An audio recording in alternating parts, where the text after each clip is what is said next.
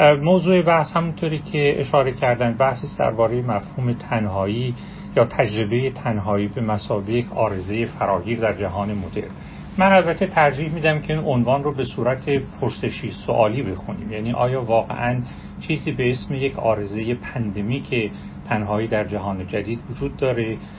و اصولا منظور ما از این عرض کنم که pandemic یا عارضه چه می‌توانه باشه؟ من مایلم که در ابتدای بحثم یه تفکیک میان دو پدیده رو بکنم که غالبا در زبان متعارف با یکدیگر درآمیخته می شود و اون تفاوت میان تنها بودن و تنهایی. تنها بودن در واقع یک موقعیت مختارانه است. یعنی فردی تصمیم می‌گیره که دست کم به طور موقت از جمع کناره بگیره. به این معنا تنها بودن یه نوع خلوت گزینی مختارانه است. اما تنهایی یک نوع تجربه که غالبا رنجاور و دردناک است. تجربه کسی است که به رقم میل خودش یا از جمع جدا افتاده است یا در میانه جمعی ناهمدل گرفتار آمده است. یک نوع انزوای تحمیلی ناخواسته یا مصاحبت با ناهمجنس است. عمیقترین نوع تنهایی به نظر من فقدان حضور دیگری یعنی این نوع انزواهای تحمیلی و ناخواسته نیست. حضور در حلقه معاشرانی است که فرد با آنها احساس همدلی و نزدیکی نمی‌کنه. البته میان موقعیت تنها بودن و تجربه تنهایی تلازم ضروری وجود نداره. یعنی فرد می‌تونه تنها باشه اما احساس و تجربه تنهایی نکنه. می‌توانه در میانه جمع باشه و در این حال احساس تنهایی هم بکند. یعنی تنها بودن لزوما به معنای تنهایی نیست. ممکن است که شما در میانه جمع باشید اما همونطور که عرض کردم روابط خودتون با انسانهای اطراف رو رضایت بخش و معنادار ندانید. در این صورت هرچند که فرد در موقعیت تنها بودن نیست یعنی افراد زیادی دور او هستند اما البته احساس تنهایی می‌کنه بنابراین تجربه تنهایی نهایتا یه امر ذهنی و سابجکتیو است و باید اون رو بیشتر یه نوع تجربه عاطفی تلقی کرد. در تجربه تنهایی در بسیاری از موارد این که تجلی احساسی عمیق داره به این معنا که فرد در درون خودش نوعی خلع نوعی حفره احساس می‌کنه که دهان گشوده تا او رو ببلعه. فرد خودش رو از درون خالی میابه در مورد به تنهایی این تجربه عاطفی رو میشه از جهات مختلفی ارز کنم که مورد ملاحظه قرار داد. تجربه عاطفی تنهایی معمولا در دو وضعیت مختلف رخ میده. یکیش وضعیت انزوای عاطفی است و دیگریش وضعیت انزوای اجتماعی.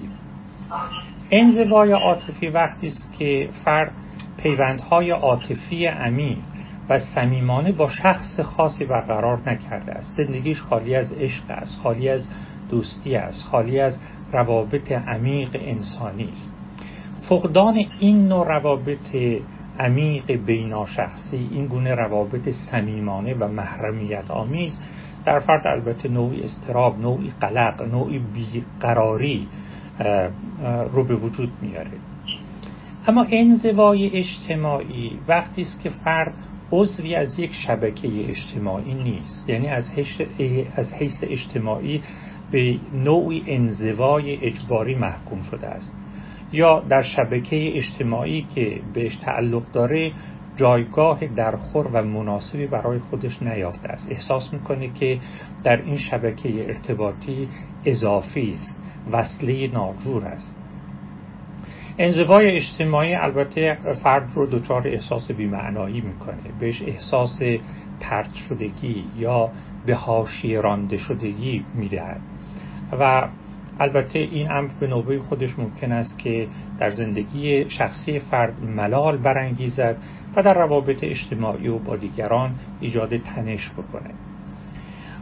البته مطالعات نشون میده که سن افراد هم در اینکه چه نوعی از این تنهایی ها رو تجربه کنن مؤثر است. ظاهرا افراد جوان بیشتر گرفتار تنهایی اجتماعی می شوند یعنی طول می‌کشه تا در شبکه اجتماعی جای مناسب و در خور خودشون رو بیابند و احساس راحتی و در خانه بودن بکنند. و افراد سالمند بیشتر تنهایی عاطفی رو تجربه می‌کنند خصوصا در دورانی که رفته رفته عزیزانشون شریکان شریک زندگیشون رو مثلا از دست میدن و اون رشته های عاطفی شخصی رفته رفته و یک به یک گسسته می شود در هر حال فرد در مجموع خود رو از پاره از روابط انسانی مهم و معنابخش محروم می‌بینه. و در واکنش به این محرومیت تحمیلی هستش که اون نوع خلع، توهیوارگی، رها شدگی، مطرود بودن رو احساس می‌کنه. البته در نتیجه این احساس است که وجود او آغشته و سرشار از بعضی عواطف منفی می شود مثل درد، ترس، تردید، افسردگی، خشم، کینه و امثال اینها. و وقتی که این عواطف منفی وجود فرد رو در بر می‌گیره عواطف مثبت رفته رفته از وجود فرد رخ بر میبندن عواطف مثل شادی، محبت، گذشت، ایثار از خودگذشتگی و امثال اونها. از زاویه دیگری هم به نظرم ما می‌تونیم تجربه تنهایی انسانها رو ببینیم و گونه های مختلفش رو از هم متمایز کنیم و اون عبارت هست از رابطه تنهایی با زمان. این هم نکته مهمی است که معمولا در پژوهش های مربوط به تنهایی مد نظر بوده است. به یه معنا تنهایی در رابطه با زمان شکل مختلف می‌تونه پیدا کنه. یک نوعش در واقع تنهایی های موقت است. تنهایی موقت البته پدیده بسیار شایعیه. ظاهرا گاهی وقتا بدون هیچ دلیل روشنی تقریبا همه ما برای مدت کوتاهی دچار این نوع احساس تنهایی می‌شویم. یه نوع دیگری تنهایی با زمان برقرار می‌کنه که بهش گاهی وقتا تنهایی موقعیتی یا سیچویشنال میگن. تنهایی موقعیتی وقتی دست می‌دهد که در زندگی فرد یه واقعه یک موقعیت غالبا دشوار و پر استراب رخ داده است. مثلا مثل مرگ عزیز یا پایان یافتن یک زندگی مشترک. در اینجا بعد از مدتی تجربه پریشانی و استراب البته فرد رفته رفته خوب این واقعیت موجود رو به رسمیت می‌شناسه این فقدان رو میپذیره و رفته رفته راهی مییابد تا از ورطه این تنهایی خودش رو بیرون بکشه. و نهایتا نوع دیگری از رابطه میان تنهایی و زمان است که ما بهش تنهایی مزمن میگیم. یعنی وقتی که فرد از شکل بخشیدن به روابط اجتماعی رضایت بخش به کلی ناتوان میماند. این نوع تنهایی در طول سالها شکل می‌گیره و غالبا دیر میپاید. این نوع تنهایی با فرد میماند و فرد به دشواری می‌توانه خود را از شرش رها بکنه. و رفته رفته این افراد عمیقا و بیش از پیش خودشون رو تنها می‌بینن و از یه جایی به بعد نومیدانه خودشون رو به این وضعیت رنجاور تسلیم می‌کنن. خب تجربه تنهایی البته ریشه های مختلفی داره که فهم این ریشه ها به فهم تجربه تنهایی می‌توانه کمک بکنه. در مجموع شما می‌توانید دو دسته ریشه یا زمینه برای شکلگیری تجربه تنهایی در زندگی انسان رو از یکدیگر تمیز بدید یک دسته از اینها ریشه های درونی و شخصیتی هستند و دسته دیگه ریشه های بیرونی یا اجتماعی هستند. به نظر می‌رسه که در پاره مواقع نوع شخصیت افراد زمین ساز تنهایی برای اونهاست مثلا فرض کنید که این افرادی که به اصطلاح تنها دچار تنهایی زدگی شدن. برای مثال اینا غالبا خودشون رو فروتر غیر جذابتر و از حیث اجتماعی و مهارت‌های اجتماعی ناتوانتر از دیگران می‌بینند سطح اعتماد به نفسشون پایین است. بیش از دیگران خود رو سرزنش می‌کنند غالبا شخصیت خجالتی و درونگرا دارند در صحنه مناسبات اجتماعی اهل خطر کردن و خطرپذیری نیستند در قالب موارد میان واقعیت موجود و واقعیت مطلوب بیش از دیگران فاصله و ورته می‌بینند. تمایل کمتری به کمک کردن به دیگران دارند. نسبت به دیگران احساس همدلی و همدردی کمتری احساس می‌کنند. وقتی که با دیگری باب گفتگو رو میگشایند بیش از یا کاملا سکوت می‌کنند و چیزی از درون خود بر دیگری برملا نمی‌کنند یا اینکه بیشتر از خودشون سخن میگن و کمتر از حال و روز دیگری می‌پرسند. غالبا خودشون رو قربانی می‌دونند و ریشه رنج خودشون رو در دیگران جستجو می‌کنند. این دیگرانند که نیازهای ایشان رو به رسمیت نشناختند. این دیگرانند که باید نیازهای من رو به فراست دریابند و به اون پاسخ مناسب بدهند. بنابراین خیلی توجه عمیق ارز کنم که متمرکزی بر دیگران ندارند. در قالب موارد خودشون رو متفاوت از دیگران و حتی تافته جدا بافته می‌دانند. گویی چنانند که دیگران از درک ایشان ناتوانند. از خودشون و از دیگران در مناسبات انسانی زیاده متوقعند انتظارات زیادی از خودشون و دیگران دارند کمالگرا هستند زیاده حساسند نکات ریز رو خیلی خوب شکار می‌کنند و بیش از آنچه که میباید بزرگ می‌کنند همیشه نگران قضاوت دیگرانند که دیگران درباره اونها چه فکر می‌کنند.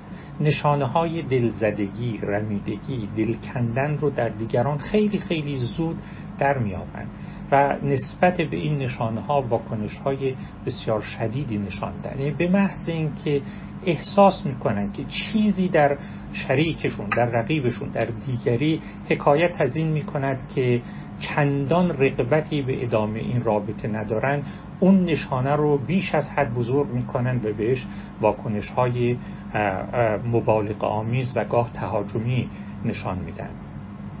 کلمات رفتارهای بی قصد و قرض دیگران رو غالبا بد تعبیر می‌کنن و در مقابل این نوع تهاجم فرضی یا مزعوم که کاملا ممکن است چیزی در ذهن اونها باشه و واقعیت بیرونی نداشته باشه مهاجمانه واکنش نشان میدن به دلیل این حساسیت وسواسگونه ای که پیدا می‌کنن اعتماد کردن به دیگران براشون دشوار میشه.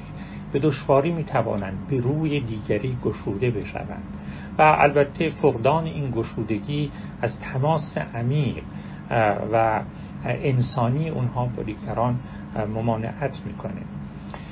موقعیت های اجتماعی از نظر این افراد به مراتب خطرخیزتر تلقی می یعنی وقتی که وارد اجتماع میشن همیشه نگرانند زیاد از حد محتاطن و اعتماد کردن و دل سپردن به دیگران رو به مراتب بیش از دیگران خطرخیز می‌دانند. خودشون رو بیش از آنچه که میباید آسیب پذیر می‌دانند. البته در پاره مواقع تنهایی ریشه ژنتیک داره. شما می‌دونید که این هورمونی که در انسانی که هورمون محبت و دوستی هورمون اکسیتوسین نقش مهمی داره در اینکه ما رو نسبت به دیگری گشوده و گرم نگه داره. در پاره مواقع افراد این گیرنده های اکسیتوسینشون بیش کمتر از مقدار متعارف است یا ناقصه.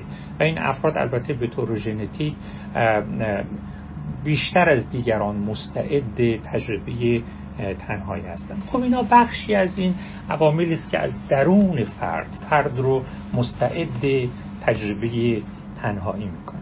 اما فقط این نیست. در بسیاری از مواقع ریشه تنهایی که ما در زندگی تجربه می‌کنیم بیرون از وجود ماست و در اجتماعی که در متنش زندگی می‌کنیم ریشه دارد.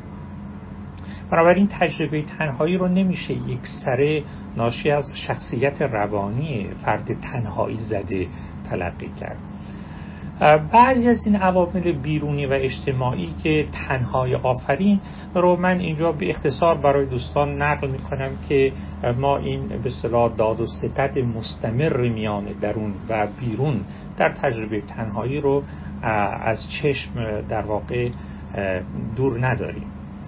وقایع بیرونی در زندگی شخصی فرد مثل مهاجرت کردن مثل جابجایی های جدی از یک محیط معنوس به یک محیط غریبه و بیگانه خیلی مؤثره در تجربه تنهایی. طلاق گرفتن زوجهایی که با هم سالها زندگی کردند و بعد از هم جدا می‌شوند این تجربه در بسیاری از مواقع مدتهای مدید در افراد احساس تنهایی عمیق ایجاد می کند مرگ عزیزان از مهمترین موقعیت های بیرونی است که به تنهایی فرد دامن می‌زند. فقر از جمله عوامل زمین ساز تنهایی است. بعضی از مطالعات نشون میده که افراد فقیر بیش از دیگران در معرض تنهایی هستند. فضای فیزیکی که ما درش زندگی می‌کنیم نقش مهمی در نوع و در سطح پیوستگی ها و گسستگی های ما داره.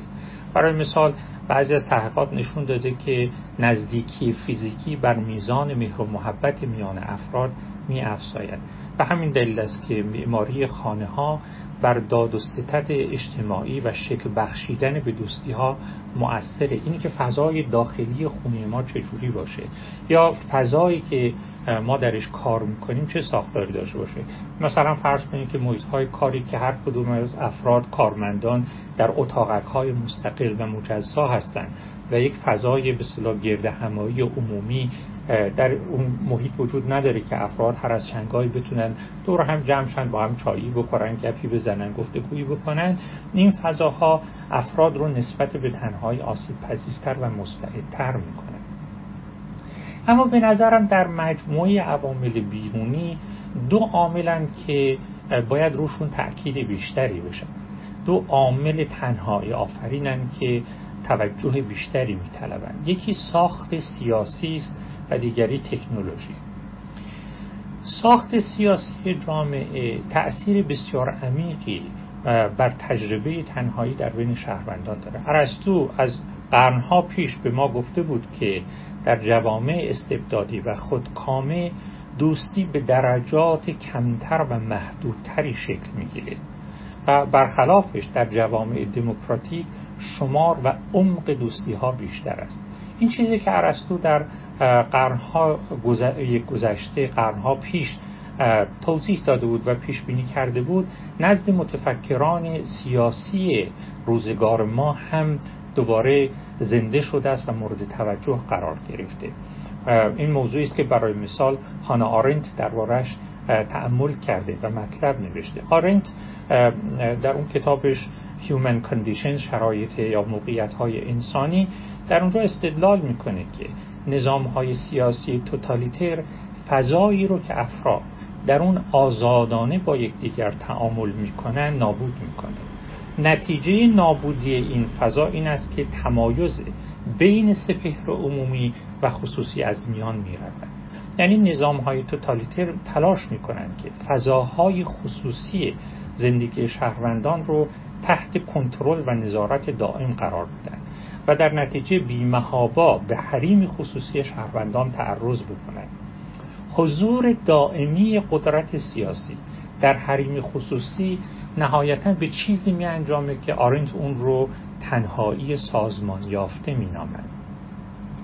آرنت معتقده که این محو تمایز بین سپهر عمومی و خصوصی از مشخصه های مهم جوامع تودوار در روزگار مدرن است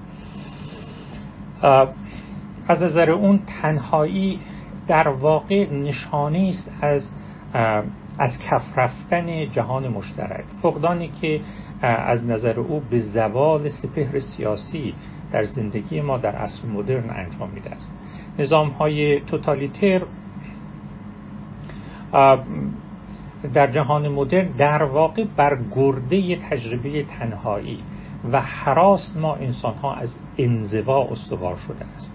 و خود این تنهایی حکومت های توتالیتر تلاش می‌کنند که در واقع این انسان های تنها رو در یک جماعت کلی مزمحل و مندک بکنند. یعنی افراد چون از انزوا میترسن می‌خوان که با جوامع بزرگتر در بیامیزن و در اینجاست که در واقع حراس از تنهایی تعمه دام می شود برای نظام های توتالیتر.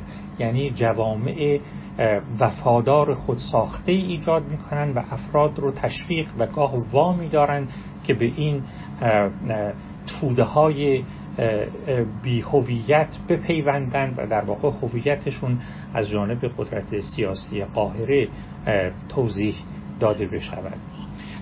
به این معناست که آرنت معتقد است که نظام توتالیتر در واقع تنهایی سازمان یافته است. افراد در اجتماعات دستوری در کنار همن بدون اینکه با هم باشند. از طرف دیگه شما ببینید در جامعه ای که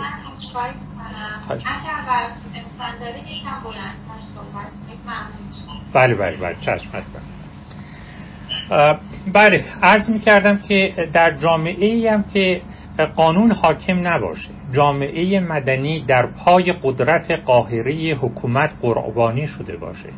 فساد سیاسی و اقتصادی دامنگیر باشه.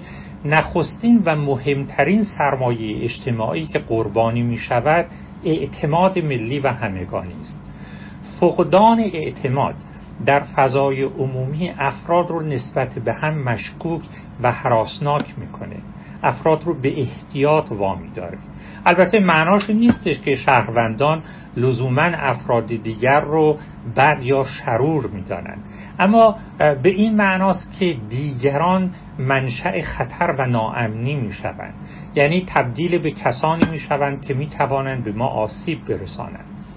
و به این ترتیب اعتماد ما نسبت به دیگران زائل می شود ما به احتمال کمتری اطلاعات شخصی خودمون رو بر دیگران آشکار می کنیم چرا که می ترسیم طرف مقابل یا به این اعتماد ما پاسخ مثبت و متقابل ندهد یا این اطلاعات رو با دیگرانی که نباید در میان بگذاره در ساخت سیاسی توتالیتر دست یافتن به اطلاعات شخصی و خصوصی فرد به قایت فرد رو آسیب پذیر می‌کنه. در مقابل البته کسانی که اهل اعتمادن رفتارها و کلام دیگران رو به نحو مثبتتری تفسیر می‌کنند و از این طریق با آسودگی بیشتری می‌توانند به سوی دیگری گشوده بشوند و البته این گشودگی دستمایه روابط انسانی عمیقتریه به هر حال عرض من هستش که ببینید وقتی که ما به کسی نسبت به کسی اعتماد نشون میدیم خودمون رو آسیب پذیر می‌کنیم. و وقتی که ما در مورد امری که به قایت برای ما مهم است به دیگری اعتماد می‌کنیم خودمون رو به قایت در برابر اون فرد آسیب پذیر می‌کنیم. وقتی که شما اطلاعات شخصی خودتون رو در اختیار دیگری قرار می‌دید در واقع کنترل اطلاعات شخصیتون رو از دست می‌دید. و این مهمه این نقاب از چهره برگرفتن این که شما بتوانید در مقابل دیگری صادقانه و اوریان بایستید این از شروط مهم برای برقراری روابط عمیق انسانی و پایداره. و کسانی که نمی‌تونن یا میترسن که به دیگران اعتماد بکنن در واقع خودشون رو به یه نوع انزوای عمیق اجتماعی و عاطفی تبعید کردن. به همین دلیل است که حاکمیت قانون جامعه مدنی قوی فساد سیاسی اجتماعی کم همگونی فرهنگی وضعیت اقتصادی خوب عدالت و برابری اقتصادی سطح تحصیلات بالا در جامعه اینا مطالعات نشون داده که به کاهش تجربه تنهایی در میان شهروندان می بنابراین می‌بینیم که ساخت سیاسی به مسابقه عامل خارجی می‌توانه در تشدید یا تضعیف تجربه تنهایی شهروندان مؤثر بشه عامل دیگری هم که در روزگار ما در واقع زمین ساز تنهایی شده است تکنولوژی ارتباطات جمعیه در واقع یکی از تحولات عینی و اجتماعی مهمی که در روزگار ما رخ داده رشد شگفتانگیز تکنولوژی های ارتباطی همون که همطور که دوستان هم به خوبی می‌دونن. بسیاری از پژوهشگران ادعا کردند که رشد تکنولوژی های ارتباط جمعی مثل فیسبوک، توییتر، همین اینستاگرامی که ما ازش استفاده می‌کنیم برخلاف انتظار آدما رو به نحو بی سابقه از هم جدا و منزوی کرده است و به این معنا به گسترش تجربه تنهایی در بین ما انسان ها دامن زده است.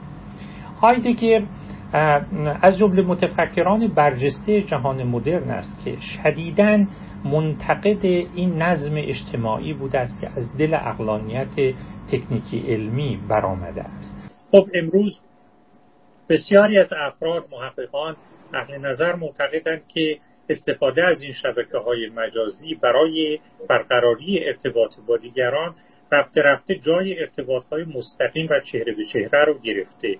آدما به جای اینکه یکدیگر رو در قوالب تنانه و واقعی ببینند لمس کنند در آغوش بگیرند گرمای حضور هم رو مستقیما تجربه بکنند با بدنهای مثالی و مجازی با یکدیگر تماس برقرار می‌کنند و البته این حس یا کمرنگ شدن رابطه مستقیم و تنانه با دیگری ماهیت روابط انسانی رو مثل دوستی مثل عشق مثل سکس روابط اراتیک از اساس تغییر داده. یعنی رفته رفته ما عادت می‌کنیم که از خلوت خود و در تنهایی خود و از اون زاویه و در سطحی مجازی با دیگران ارتباطات عاطفی یا جنسی مجازی برقرار کنیم. بنابراین ما از این نکته قافل میمونیم که به حال به نحوی که ما آدما در طول شکلگیری خودمون تکامل پیدا کردیم بدن نقش مهمی در بعضی از مطالعات تجربی واقعا نشون میده که افرادی که تنها بعد از استفاده از این ارز کنیم که شبکه های ارتباط جمعی واقعا احساس تنهایی بیشتری می‌کنن. بنابراین به هر حال احساس عمومی این هستش که استفاده از این رسانه های جمعی به تشدید احساس تنهایی می انجام به همین نگرانیه که باعث شده که ارز کنم که روانشناسان جامعه شناسان سیاستمداران با نوعی هشدار بدن که نوعی بحران تنهایی. شما شنیدید حتما که اخیرا در انگلستان اصلا یه وزارت تنهایی تأسیس شده است برای اینکه مسئله جدی. اما صرف نظر از این احساس تنهایی که به یه معنا گویی دامن گستر شده ولی واقعیت های عینی و بیرونی خیلی این به اصطلاح نگرانی رو تایید نمی‌کنه. یعنی پژوهش های تجربی که مثلا درباره کاربرد اینترنت انجام شده غالبا نشون میده که افراد عمدتا از اینترنت استفاده می‌کنند تا با دوستان و خانواده های خودشون ارتباط برقرار کنند. یعنی با کسانی که در این حال بیرون از جهان مجازی هم باشون ارتباط و رابطه چهره به چهره دارند ما در دوران کرونا هم دیدیم که چجوری این وسایل بنابراین به تجربه نشون ده قالب کسانی که در رسانه های اجتماعی فعالن در جهان خارج از اینترنت هم فعالیت های اجتماعی دارند بنابراین در عالم واقع رسانه های جمعی جایگزین اشکال دیگر مردم آمیزی و معاشرت با دیگران نشدند بسیاری از این افرادی که پیشتر در گروه ها و نهادهای اجتماعی مختلف عضو بودند هنوز هم این عضویت رو دارن یه مطالعاتی در امریکا انجام شده و ما در واقع هیچ افتی نمی‌بینیم در عضویت افراد در نهادهای اجتماعی. یعنی از دهه هفتاد تا امروز تقریبا اونایی که میزان مشارکت افراد در نهادهای اجتماعی و گروهی تغییر زیادی نکرده. البته اون مشاهدات نشون میده که در این حال که افراد همچنان در این نهادهای اجتماعی مشارکت دارن میزان فعالیتشون البته کمتر شد. بنابراین من به نظرم میاد که مشکل اصلی ناشی از تکنولوژی های ارتباط جمعی این نیستش که با رشد این تکنولوژی ها رشته ارتباط ما با دیگران قطع یا ضعیف شدیم مشکل اگر در مشکل در کار باشه از اینه که ما به نحو خیلی زیاد افراطی و بیش از حد اجتماعی شدیم.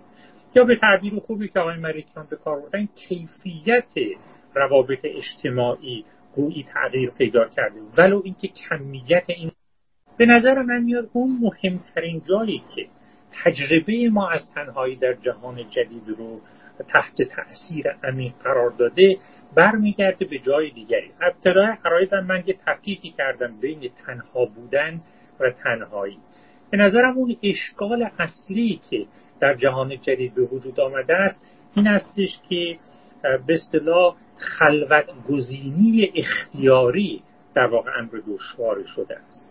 تنهایی البته یه امر غیر اختیاری بوده اما تنها بودن که امر اختیاری است و از مهمترین عواملی است که به شکوفایی هویت مستقل انسانی ما کمک می‌کنه. همونطوری که جناب آقای ملکیان به درستی و به نیکی توضیح دادن ما در بین جمع تا حد زیادی خودمون رو تحت سیطره و نفوذ نگاه دیگری می‌بینیم. مدام تلاش می‌کنیم رفتارها ارزشها و ایده های خودمون رو چنان سامان بدیم که خوشایند دیگران واقع بشه. هایدگر این پدیده رو بهش میگه انحلال دازاین در آنها. یعنی ما برای اینکه حیات و وجود خودمون رو تعریف کنیم از نظرگاه های عمومی از مد روز تبعیت می‌کنیم و هویت مستقل خود رو در میابازیم بنابراین اگر قرار است که ما به یه هویت اصیل واقعی مستقل برسیم در واقع این خلوت کردن با خیشتن حریمی که ما را از تیررکس نگاه و داوری دیگران ایمن میدارد. حریمی که ما می‌توانیم در او در واقع اشکال مختلف بودن رو تمرین بکنیم. این حریم البته در شکل بخشی و در شکوفایی شخصیت ما خیلی می‌توانه مؤثر باشه. خلوت گزینی کنارگیری از دیگران نیست. به معنای دقیق مصاحبت با خود است. و در واقع شرط بلوغ و پختگی شخصی فرد اینه که می‌تونه خلوت بگزینه می‌تونه با خودش تنها باشه. کانت همیشه میگفتش که روشنگری نشانه بلوغ انسان است. یعنی شما می‌توانید به پای خود جرأت پرسشگری داشته باشید. این بلوغ کانتی یا جرأت پرسیدن به نظر من بیشتر از جنس بلوغ فکریه. بلوغ عاطفی جرأت تنها بودن است. اینه که فرد بتوانه با خود خلوت کنه. ناتوانی ما در خلوت گزینی بیشتر از عدم بلوغ عاطفی و وجودی ما خبر میده. بنابراین خلوت گزینی اختیاری شرط مصاحبت ما با خود است. در تنهایی فرد با خودش تنهاست اما در خلوت گزینی فرد با خودش همنشین و مست... فیلسوف پرگماتیست آمریکایی اهمیت فلسفیش رو به طور جدی مورد توجه قرار داد و بعدا البته توسط روانشناسان و متخصصین cognitive science مورد بررسی قرار گرفت شما در اونجا در واقع می توانید که بین دو ساحت وجود خودتون تمایز قائل بشید و رفته رفته این ساحات مختلف این منهای مختلف با هم وارد نوعی گفتگوی خلاق میشن. در این فرایند است که هویت انسانی ما از حیث عقلی و عاطفی شکل می‌گیره. این یه منطقه فراغ یه حریم امن و آزادی است که ما همونطور که ارز کردن مدل های مختلفی برای شخصیت و رفتارهای خودمون میازماییم و این رو جرح و تعدیلش می‌کنیم. یعنی در واقع ما در خلوت خودمون با حضور خودی پرداخته و فریخته سرشار می‌شویم نه با غیبت دیگران. این خلاقیت و جوشش درونی برای فرد حیات درونی می آورد حیاتی که فرد اون رو در پری به تعبیر مولانا احساس می کند و به این معناست که به نظرم خلوت گزینی تنها بودن شرط لازم دستیابی به یک زندگی درونی و غنی است. اما از اون طرف ما وقتی که خودمون رو این حیات سرشار درونی رو نداریم خلوت گزینی و تنها شدن با خودمون رو ملالانگیز و حتی گاه تحمل ناپذیر می‌بینیم. کسی که هنوز هویتش بازتاب محض دیگران است جز با حضور دیگران آرامش و پری ولو مفقط احساس نمی‌کنه یعنی قرار عاطفی او در گروه حضور تاییدآمیز دیگری است. دیگری باید در برسه تا با حمایت و تایید خودش به هویت ما قرار ببخشد. به این اعتبار هستش که شما خلوت گزینی در قالب موارد دشوار است. افراد ترجیح میدن که از زیر بار شانه خالی کنند. و به این معناست که ما مکررن به دنبال ارز کنم که عوامل انصراف خاطر میگردیم. و این دقیقا نکته اصلی مورد بحث من است. تکنولوژی های جدید در واقع به سهولت شیوه های جذابی برای انصراف خاطر و غلبه بر ملال ناشی از تنها بودن با این خودهای رنجور و نحیف رو فراهم کرده است. اول اینکه سرعت از ویژگی های منحصر به فرد جهان تکنولوژیک مدرن شده و این سرعت امکان تعمل امکان تمرکز بر خود و جهان اطراف رو که مستلزم نوعی آهستگی و تعنی و نوعی تنبلی پسندیده است از ما گرفته است. ما حتی وقتی هم که در ایام فراغت استراحت می‌کنیم و خلوت می‌کنیم این فراغت برای خلوت با خود نیست. می‌خوایم رفع خستگی کنیم تا دوباره به مسابقه سرعت در جهان بیرون برگردیم. یعنی در این ایام فراغت هم معالا نگاه ما به بیرون است نه به جهان درون. از طرف دیگه گسترش این تکنولوژی های ارتباطی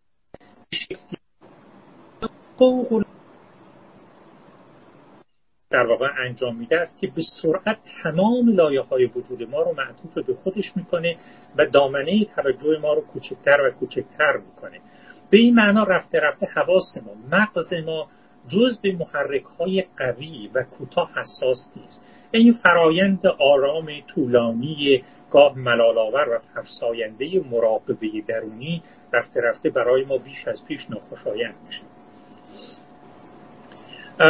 و نهایتا نکته دیگر این استش که این تکنولوژی های ارتباطی جدید به نحو برگشت ناپذیر ما رو دسترس پذیر کردن. شما همیشه از طریق تلفن، تکس، اینترنت در دسترس دیگران در نقاط دنیا هستید. حتی اگر به خلوت هم میری دیگران می‌تونن از طریق تلفن یا دیگر وسایل الکترونیک به راحتی در کنار شما باشن و خلوت شما رو به هم بزنن. حتی اگر شما تلفنتون هم خاموش کنید همیشه در ذهنتون هست که به فاصله چند ثانیه می‌توانید دوباره اون دستگاه ها رو فعال کنید و به جهان بیرون وصل بشید به این معنا به نظر می‌رسه که ما در جهانی زندگی می‌کنیم که برای نخستین بار خلوت ما به نحو عمیق و ظاهرا برگشت ناپذیر در معرض حجوم و تعارض قرار گرفته. انسان ها به معنای تازه و عمیقی خلوت برای تنها بودن با خودشون ندارن. و فقدان این فضای ام برای گفتگو با برای گفتگوست که به این امکان گفتگوی درونی بالنده و شکوفاننده میان من و من منترم رو در واقع به معنا سلب می‌کنه. به محض اینکه شما این تکنولوژی حریم خلوت ما رابطه ما با خودمون رو مورد حمله قرار میده رابطه ما با جهان بیرون هم دچار بحران میشه. صدای درونی ما در همهمی صداهای مزاحم و سمج بیرونی تحت شعا قرار می‌گیره.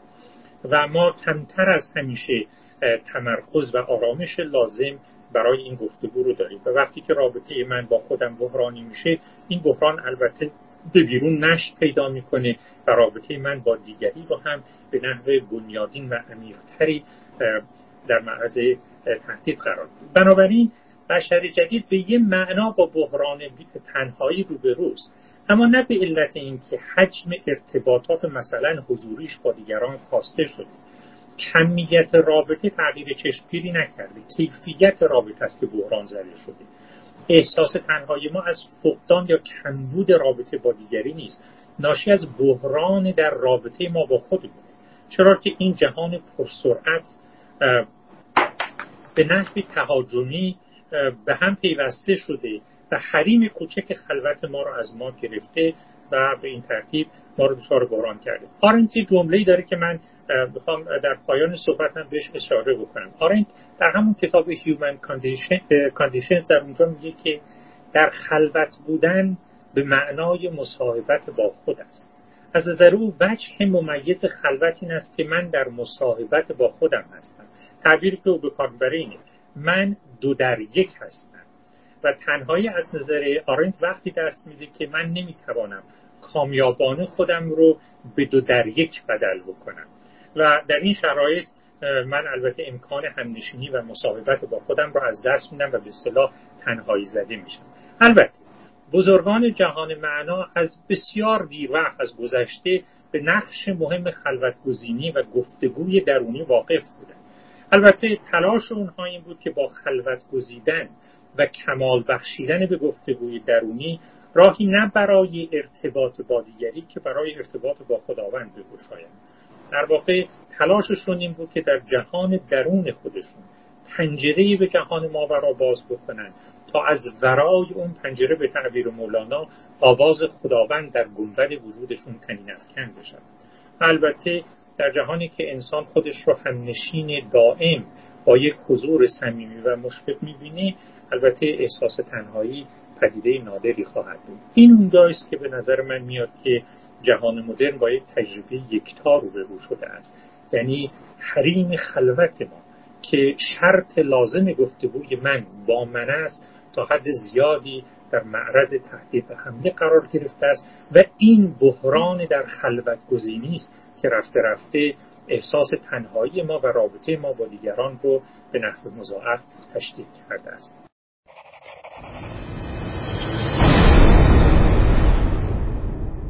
دو تا نکته رو به نظرم میاد که خدمت سروران فقط عرض کنم و احتمالا آقای دکتر نراقی در ادامه سخنشون به این نکات توجه می‌دادن ما رو.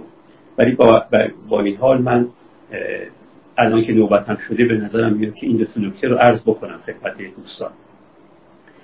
نکته اول این است که همونطور که آقای دکتر فرمودند ما یک بار سخنمون بر سر تنهایی فیزیکی تنهایی جسمانی و یک بار سخنمون بر سر تنهایی به عنوان یک حالت ذهنی روانیه خود تنهایی جسمانی هم باز همونطور که آقای دکتر اشاره فرمودن به دو قسم قابل تقسیمه. یک وقت تنهایی های جسمانی ارز کنم که خودخواسته مثل وقتی که من آگاهانه و خودخواسته و عالما آمدن گوشه می‌گیرم و کرانه می‌گیرم از زندگی اجتماعی به صورت موقت. ولی چون عملی است کاملا ارادی و اختیاری نه فقط رنجاور نیست بلکه خودگزیده است و بنابراین امر مطلوبی به حساب می آمده از نظر من. این یک نوعه که محل بحث ما نیست. نوع دومی از تنهایی فیزیکی هم محل بحث ما نیست و اون تنهایی هایی است که گاهی مثلا من در خانم تنها به سر می‌برم ساعتی یا در حین رانندگی اتومبیلم تنها هستن. این تنهایی هم محل بحث نیست. در واقع این تنهایی اخیر با کس نبودنه. اینکه من با کسی نیستم در اتومبیلم با کسی نیستم در خانم با کس نبودنه. تنهایی محل بحث ما در این جلسه بیکسیه. نه با کس نبودن با کسی نبودن. بی کسی. من کسی رو ندارم. محل ما این بی کسی محل بحث ما. که من احساس می‌کنم و تجربه می‌کنم در درون خودم حالت بی کسی را که من کسی رو ندارم. و از این حالت بی کسی مسلما رنج می‌برم. این که خود این حالت بی کسی هم انواعی داره و لاقل شش قسمش از یکدیگر قابل تمیزن. اون رو من فعلا محل بحثم نیست به خاطر اینکه به نظرم میاد که مطلب مهمتر همونطور که آدکتر هم اشاره فرمودن نکته دیگری است. در باب اینکه آرزه است این احساس تنهایی. بنابراین من از این شش قسم احساس بیکسی و تفکیکشون از یکدیگر و حق هر کدام رو علاهدت پرداختن بهشون از این در میگذرم و می‌پردازم به نکته ای که محل بحث هست. و اون نکته اینه که این احساس بیکسی نامطلوب که رنج آوره و به نظر بعضی بزرگترین رنج زندگیشونه این هم عوامل درونی داره و هم عوامل بیرونی. یک سلسله عواملن که در بیرون از ذهن و زمیر منن و در عین حال کمابیش موجب شدن که من احساس تنهایی بکنم. و عواملی هم هستند که در درون منند و اگر موجب تنهایی و احساس تنهایی منم هستند عواملی هم که از خودم برخواستن. البته تا اونجا که می شود بین خود و غیر خود اصلا فاصله نهاد تا اونجایی که می شود گفت که من و بیرون من من و جز من من و نامن. این دو دسته عوامل رو میشه ازش مسامحتا تعبیر بکنیم به عوامل اجتماعی و عوامل فردی یک سلسله عوامل اجتماعی هستند که این احساس تنهایی رو پدید میارن و یک سلسله عوامل فردی هست.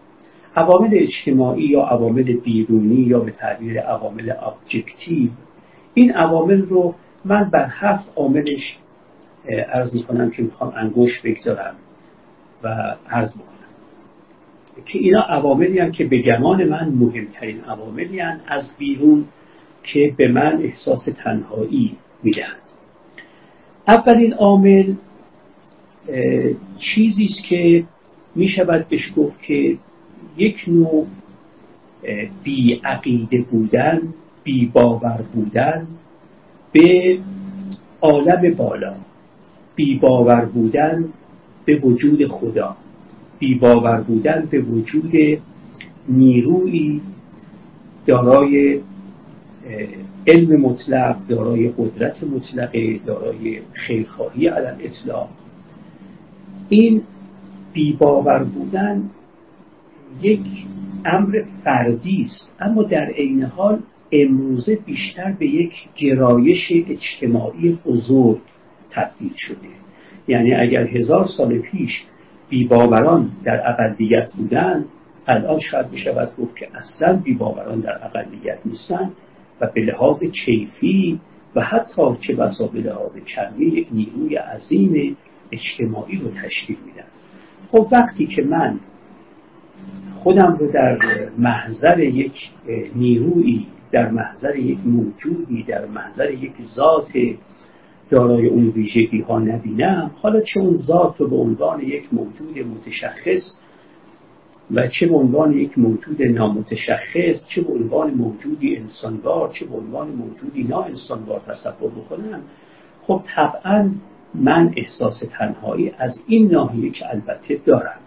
از این ناحیه که خودم رو در محضر کسی که نوعی آگاهی به حضور من داره و نوعی آگاهی به وجود من داره و طبعا نوعی آگاهی به خواسته های من و نیازهای من و وضع من و مختصه مکانی زمانی وضع حالی من به اینها آگاهی داره من وقتی خودم رو در محضر او نبینم خب این یک عامله. این عامل امروزه به نظر من نسبت به قبل عامل بیرونی تشدید کننده احساس تنهایی شده شما خواهید گفت که عقیده یک امر فردیه چرا تو این یک امر اجتماعی دونستی؟ به جهت اینکه الان تبدیل به یک ترند شده نه تبدیل به یک گرایش عمومی شده در جهان امروز. یک نوع سوست مهری و بیباوری نسبت به اینکه ارز کنم که نیروی دیگری ناظر بر من و حاضر در محضر من و من حاضر در محضر او این پدید آمده این یک عامله که امروزه تشکیل کرده عامل دوم فردگراییه. خب فردگرایی هم چیزی است که شما رو مسلما از نعمت با هم بودن و با همات محروم می‌کنه. اگر من به شدت در زندگیم سبک زندگی فردگرایانه رو بپذیرم و فقط در اندیشه خودم باشم و در اندیشه کسانی که با من علایق مشترک فقط دارند اگر فقط در این اندیشه باشم خب معلومه که من محکوم به تنهایی هم به دو جهت. یکی به این جهت که وقتی من فقط در اندیشه خودم باشم معمولا شخصیتی جذاب ندارم که دیگران رو به سوی خودم جذب کنم و عوالم رفاقت و دوستی بین ما پدید بیاد. این یک جهت داره. یک جهت دوم این که اگر من به شدت فردگرا باشم تصورم راجع به شما همینه که حتما شما هم فردگرایی. و خب اگر من فردگرا شما رو هم فردگرا بدونم معلومه که هیچ وقت بین ما نمی‌تونه رابطه عمیق عاطفی پدید بیاد. چون من قیاس به نفس می‌کنم از پنجره وجود خودم به شما نگاه می‌کنم. و چون خودم رو به شدت فردگرا و خودگرا می‌بینم شما رو هم به شدت فردگرا و خودگرا می‌بینم و طبعا بین من و شما نمی‌تونه ارتباط دوستی عمیقی پدید بیاد که بتونم از طریق این ارتباط دوستی احساس تنهایی خودم رو تخفیف بدم یا حتی زائل بکنم. این عامل دوم. عامل سومی که می‌خوام برش تاکید بکنم عامل موفقیت های اجتماعی است. به طور کلی اینو عرض بکنم که شما نمی‌تونید یک سبک زندگی رو در پیش بگیرید هر سبک زندگی. و هزینه هاش رو بخواید نپردازید. یا نه بخواید سبک زندگی رو در پیش بگیرید و از فواید سایر سبک زندگی هم برخوردار باشید. این در مقام عمل ممکن نیست شدنی نیست. اگر کسی سبک زندگی رو در پیش گرفت هزینه های این سبک زندگی رو هم باید بپردازه و اگر کسی سبک زندگی در پیش گرفت باید آماده باشه که محروم باشه از فواید سایر سبکهای زندگی. یکی از سبکهای زندگی که ما در زندگی امروزمون بسیار رایج و دارج می‌بینیم سبک زندگی بر اساس موفقیت. اگر من سبک زندگیم سبک زندگی دائر مدار موفقیت باشه یعنی بخوام زندگی در پیش بگیرم که در این زندگی ثروت هرچه بیشتر شهرت هرچه بیشتر قدرت هرچه بیشتر احترام هرچه بیشتر آبروی هرچه بیشتر. اگر اینها رو من بخوام در پیش بگیرم سبک زندگی به این صورت یعنی به طور کلی سبک زندگی که همه چیز رو در موفقیت اجتماعی خلاصه می‌کنه. یعنی میگه تو باید موفق باشی به لحاظ اجتماعی. یعنی تا آنجا که می‌توانی ثروتمند باشی مشهور باشی قدرتمند باشی آبرو داشته باشی احترام داشته باشی و امثال ذالک. این سبک زندگی لازمه لاینفکش احساس رقابت با دیگرانه. چون همه مطلوب های اجتماعی مطلوب که اگر تو صاحبشون شدی به قیمت محروم شدن منه و اگر من صاحبشون شدم به قیمت محروم شدن توه. بنابراین اگر سبک زندگی من سبک زندگی دائر مدار موفقیت باشه معناش اینه که من به همه انسان های دیگه به چشم رقیب نگاه می‌کنم. چون یک سیب اگر مال منه مال تو نیست. و اگر مال توه مال من نیست.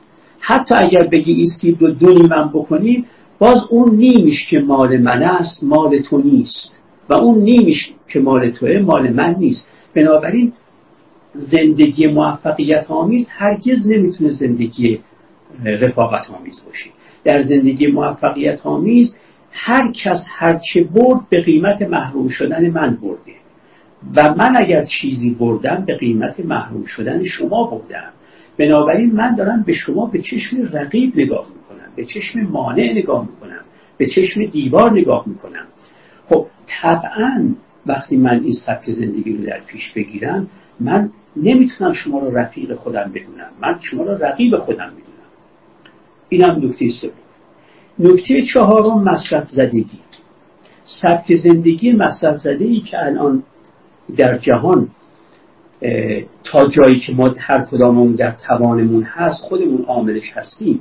در مصرف زدگی من می‌خوام هرچی بیشتر مصرف کنم و برای اینکه هرچی بیشتر مصرف کنم باید هرچی بیشتر درآمد داشته باشم و برای اینکه هرچی بیشتر درآمد داشته باشم باید هرچی بیشتر از ساعات شبانه روزم رو و سال و ماه هم رو صرف شغل و حرفم بکنم. خب وقتی که من همه اوقات گل زندگیم رو صرف شغل و حرفه می‌کنم برای کسب درآمد بیشتر. و کسب درآمد بیشتر رو برای مصرف بیشتر می‌خوام خب باید هزینهش رو بپردازم. هزینهش اینه که من از بس نیروها و وقت و انرژی های خودم رو صرف کسب درآمد کردم دیگه صرف معاشرت با شما نمی‌تونم بکنم. معاشرت امریست زمانی یعنی امریست که در آن رخ نمیده در زمان رخ میده. اگر من بخوام احساس تنهایی نکنم باید بتونم هفته ای دو ساعت با شما نشست و برخواست داشته باشم. اما اگر هفته ای دو ساعتی که می‌خوام با شما نشست و برخواست بکنم اینو در اداره بگذرونم برای کسب درآمد خب باید هزینهش هم بپردازم. شما نمی‌تونید مصرف گرا باشید و احساس تنهایی نداشته باشید. اگر می‌خواید مصرف گرا باشید هزینهش هم اینه که احساس تنهایی می‌کنید. کسانی که رفاقت های عمیق پیدا می‌کنن معاشرت ها و معانست ها و مصاحبت های مستمر دارن. و برای اینکه این معاشرت ها و مصاحبت ها استمرار پیدا بکنه چاره ندارن جز اینکه همه وقتشون صرف کسب پول درآمد نکنن. این مصرف زدگی هم یک عامل دیگه است. عامل پنجمی که می‌خواستم عرض بکنم عامل دستگاه های ارتباط جمعی هست که آقای دکترم بهش اشاره کردن. دستگاه های ارتباط جمعی توهم ارتباط ایجاد می‌کنن و ارتباط واقعی رو از بین می‌برن. من به جای اینکه با یک انسان گوشت و پوست و خونداری و داشته باشم و کم کم به خفایا و زوایای روح و روان او پی ببرم و برای او خودم هم یک وجود کریستالی و شفاف بشم من میام این ارتباطات رو قطع می‌کنم و میرم به طرف ارتباطاتی در دنیای مجازی. در اون ارتباطات دنیای مجازی من با انسانی سر و کار ندارم گوشت و پوست و خوندار. با انسانی و کار دارم آنچنان که خود رو به من مینماید. منم البته خودم رو به او چنان که هستم نمی نمایم چنان که دلم می‌خواد به او می نمایم بنابراین من با انسان واقعی سر و کار ندارم. با اینکه وقتی من با انسان گوشت و پوست و خوندار سر و کار دارم حتی زبان بدن او عاطفه برانگیزه. طرز خندیدن او عاطفه برانگیزه. طرز تعجب کردن او برای من خاطر برانگیزه. من به تمام خفایا و زوایاش پی می‌برم و کم کم کم کم یک مجانستی بین من و او یک تجانسی بین من و او پیش میاد. در ارتباطات مجازی دو موجود نیمه موهوم با هم دارن ارتباط برقرار می‌کنن. هیچ کدامشون گوشت و پوست و خوندار نیستن. هر کدامشون ابعادی از شخصیتشون که دوست داشته به دیگری معرفی میشه. دیگری هم ابعادی از شخصیتش که دوست داشته به این معرفی میشه دو انسان واقعی با هم سر و کار ندارن. دو انسان شبهگون با هم سر و کار دارن که آدم ویژگی هاشون متمیزن و متمایزن تمیز نمیده اینم یک عامل بعدم اون مابیلیتی اجتماعی است که امروزه پیش اومده. این پویایی اجتماعی مهاجرت کردن ها برای تحصیل تقریبا همه کمابیش مهاجرت می‌کنن برای شغل و حرفه کمابیش مهاجرت می‌کنن. یک نوع مابیلیتی یک نوع پویایی اجتماعی فراوان. خب این البته مزایای خودش داره مهاجرت مزایای خودش داره. ولی خب یک هزینهش هم اینه که من در یه محیطی قرار می‌گیرم که در این محیط ریشه ندارم. و چون ریشه ندارم در عین حال که اصلا قابل تقبیح نیست کارم ولی در عین حال خب به هر حال هزینه‌اش هم باید بپردازم. در محیط هایی که من ریشه ندارم به دشواری می‌تونم معانس پیدا بکنم معاشر پیدا بکنم. اینم عامل ششمه. عامل هفتم همون عاملی است که آقای دکتر اشاره فرمودن حکومت های توتالیتر انسان های اتومایز شده اتمیزه شده رو میپسندند. حکومت هایی که توتالیترن انسان دوست دارن که به هم در و پنجره نداشته باشند برای اینکه این در و پنجره اگر به روی یکدیگر ما باز بکنیم خود باز شدن در و پنجره های اعضای یک جامعه و شهروندان یک جامعه به معنای پژمرده شدن قدرت حکومت های توتالیتر اینه که حکومت های توتالیتر دوست دارن ما به هم در و پنجره نداشته باشیم. من یه اتمی باشم در کنار یه اتم دیگه و اون اتم هم در کنار یه اتم سالس از ما مولکولی نباید تشکیل بشه. اگر ما زندگی های مولکولی کردیم این یعنی به تعبیر مارکس ما پژمرده کرده این قدرت رو. برای اینکه این پژمردگی حاصل نیاد ما باید از هم جدا باشیم. در و پنجره به یکدیگر نداشته باشیم.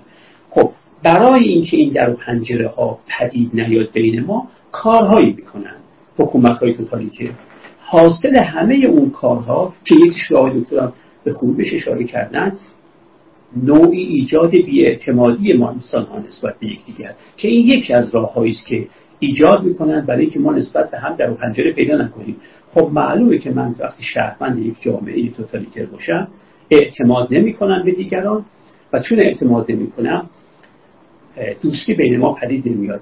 دوستی با احتیاطکاری سازگار نیست. اگر من بنابراین شد که در عالم دوستی با شما شروع کنم به احتیاطکاری بعضی از عقایدم رو پنهان کنم بعضی از احساسات و عواطفم رو پنهان کنم بعضی از خواسته ها و اهداف و هنجارها و ارزش ها رو پنهان کنم.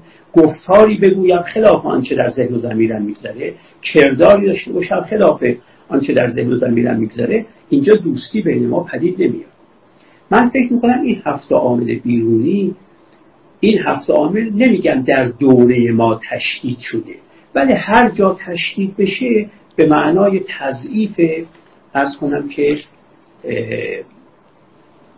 این حالت اجتماع این حالت معانسته و به معنای تقویت تنهایی. اما در عین حال یک سلسله امورم در درون من هست که باعث میشه من احساس تنهایی درم شدید بشه.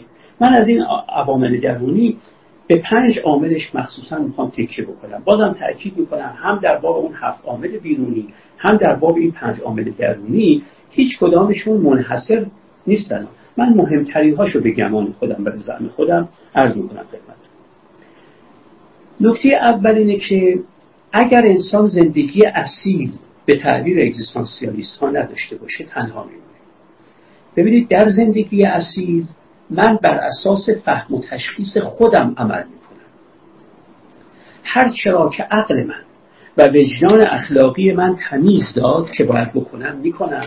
و هر چرا که عقل یا وجدان اخلاقی من نادرست دانست و تقبیح کرد من نمی‌کنم. زندگی می‌کنم کاملا بر اساس فهم و تشخیص خودم. اما در زندگی آریتی من بر اساس فهم و تشخیص خودم عمل نمی کنم من فقط جوری زندگی می کنم که چهره من در ذهن و زمیر شما زیبا جلوه کنه.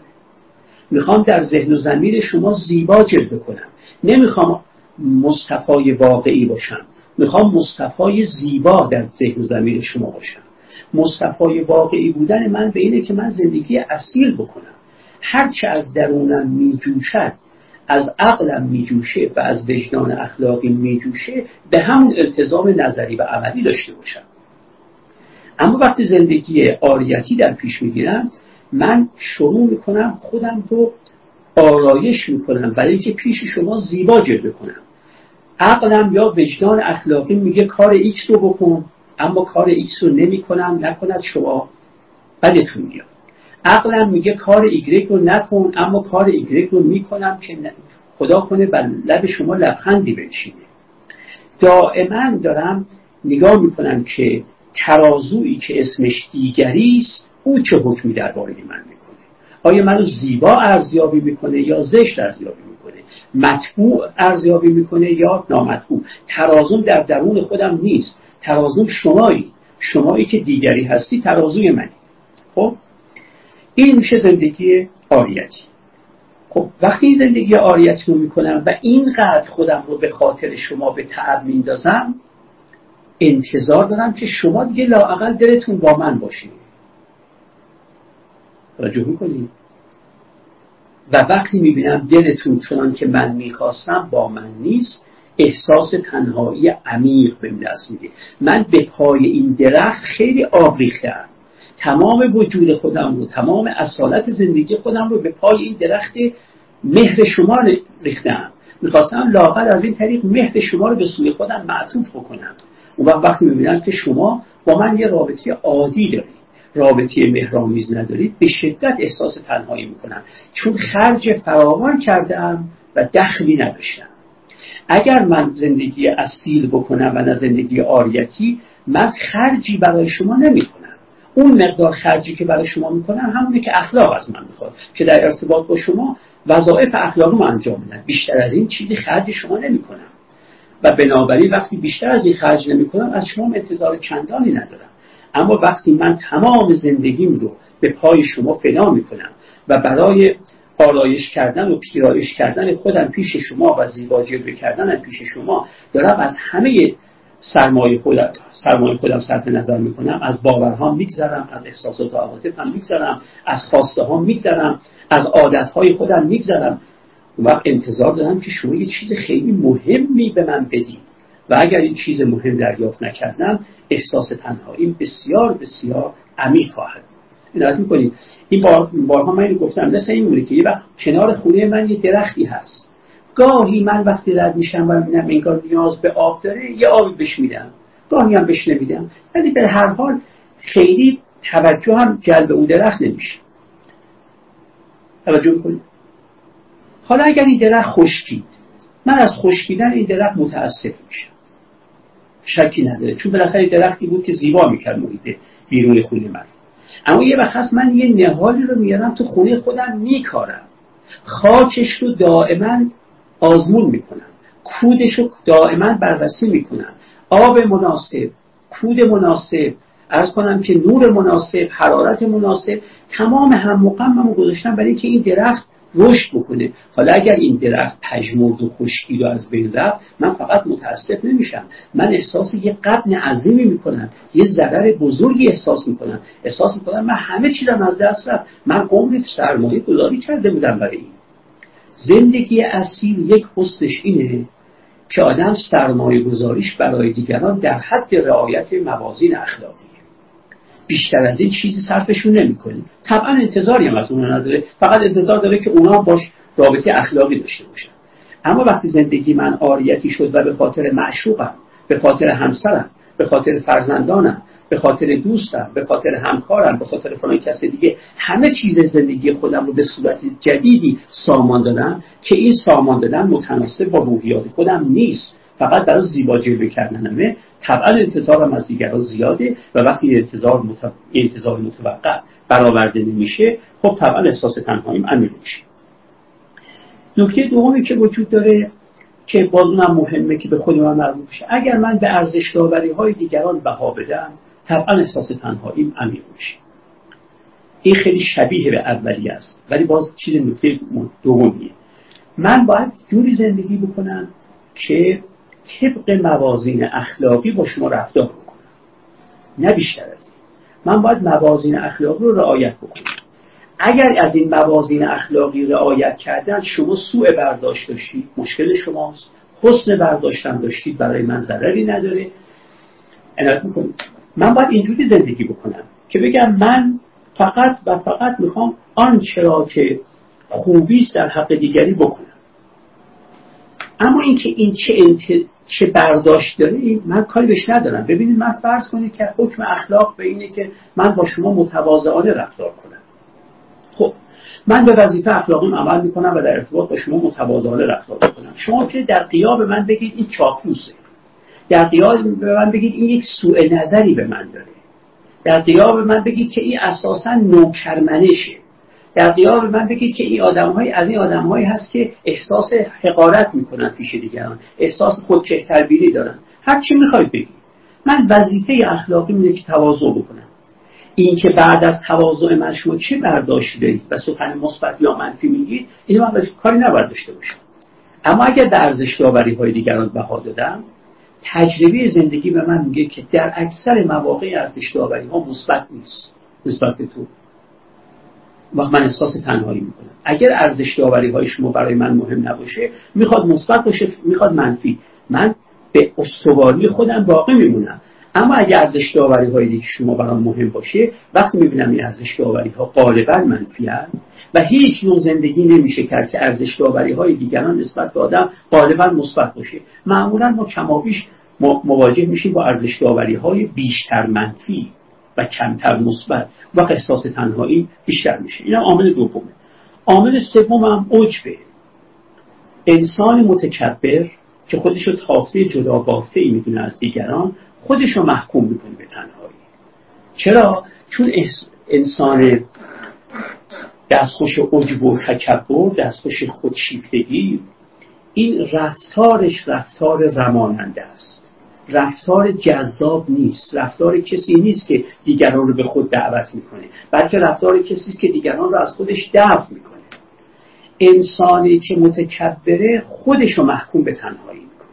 نمی‌خوام بگم هر که تنهاست به خاطر تکبرشه ها نه از این دارم میگم. میگم هر که متکبر است تنهاست. نه اینکه هر که تنهاست متکبره. هر که متکبر تنهاست. چون تکبر نمی‌تونه نمود بیرونی نداشته باشه. عجب درونی من خودشیفتگی درونی من در رفتار من یعنی در گفتار من در کردار من و در زبان بدن من موثر وقت زبان بدن من و گفتار کردار من شما رو از من میرمانه اون وقت چرا من بنشینم و بنالم از اینکه دوستی ندارم و احساس تنهایی بکنم؟ در واقع با تکبر و در عین تکبر انتظار دوستی داشتن داستان همون کسی است که بر سر شاخ و بن می‌برید من خودم دارم این بن رو می‌برم. اینم نکته سوم. نکته چهارمی که می‌خواستم عرض بکنم اینه که اگر من شغل و حرفه ای که انتخاب می‌کنم شغل و حرفه ای باشه که کاملا با رگه های وجودی خودم سازگار باشه. من از راه شغل و حرفه ای کسب درآمد می‌کنم که حتی اگر این درآمدم نبود من به خود اون شغل و حرفه علاقه داشتم. یعنی عشق من و استعداد من و اون کالینگ من اون رسالت درونی من منو میکشونه به طرف این شغل حرفه. نه به خاطر فقط درآمدش باشه. شکی نیست که ما شغل و حرفه رو به جهت اینکه درآمد داره انتخاب می‌کنیم. اما می‌شود شغل و حرفه انتخاب کنیم. که درآمدی بیشتر داره ولی با جوهره وجودی من ناسازگاره و می‌تونم شغل حرفه انتخاب بکنم که درآمدش البته کمتر ممکنه باشه ولی با جوهره وجودی من سازگارتره هر چه شغل و حرفه های ما با جوهره وجودی و با رگه های وجودی یا به تعبیر دیگری بگم با هویت عمیق روانی ما سازگارتر باشه احساس تنهایی ما کمتره. چرا؟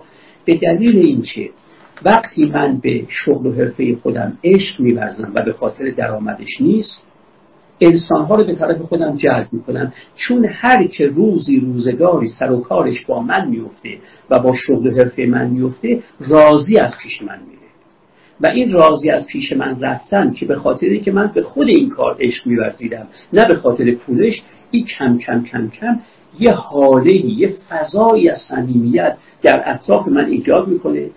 و کسانی که این حالت رو ندارن پول به دست میرن از شغل حرفشون ولی هیچ مشتری از کسانی که در طول سی سال چهل سال پنجاه سال تصدی شغل حرفه بهشون نزدیک شده هیچ کدامشون براش باقی نمیمونن.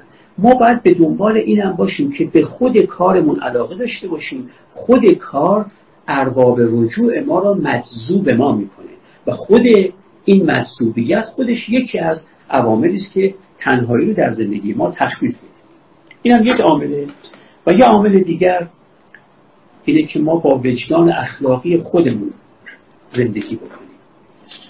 هر که با وجدان اخلاقی خودش زندگی نمی‌کنه بین خودش و خودش فاصله افتاد ببینید فرض کنید که وجدان اخلاقی من میگه کار ایکس رو باید کرد.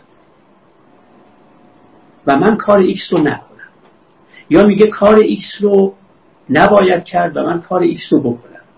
در این صورت در من دو تا مصطفی هست. یک مصطفایی که میگه کار ایکس رو باید کرد و یک مصطفایی که کار ایکس رو نکرده.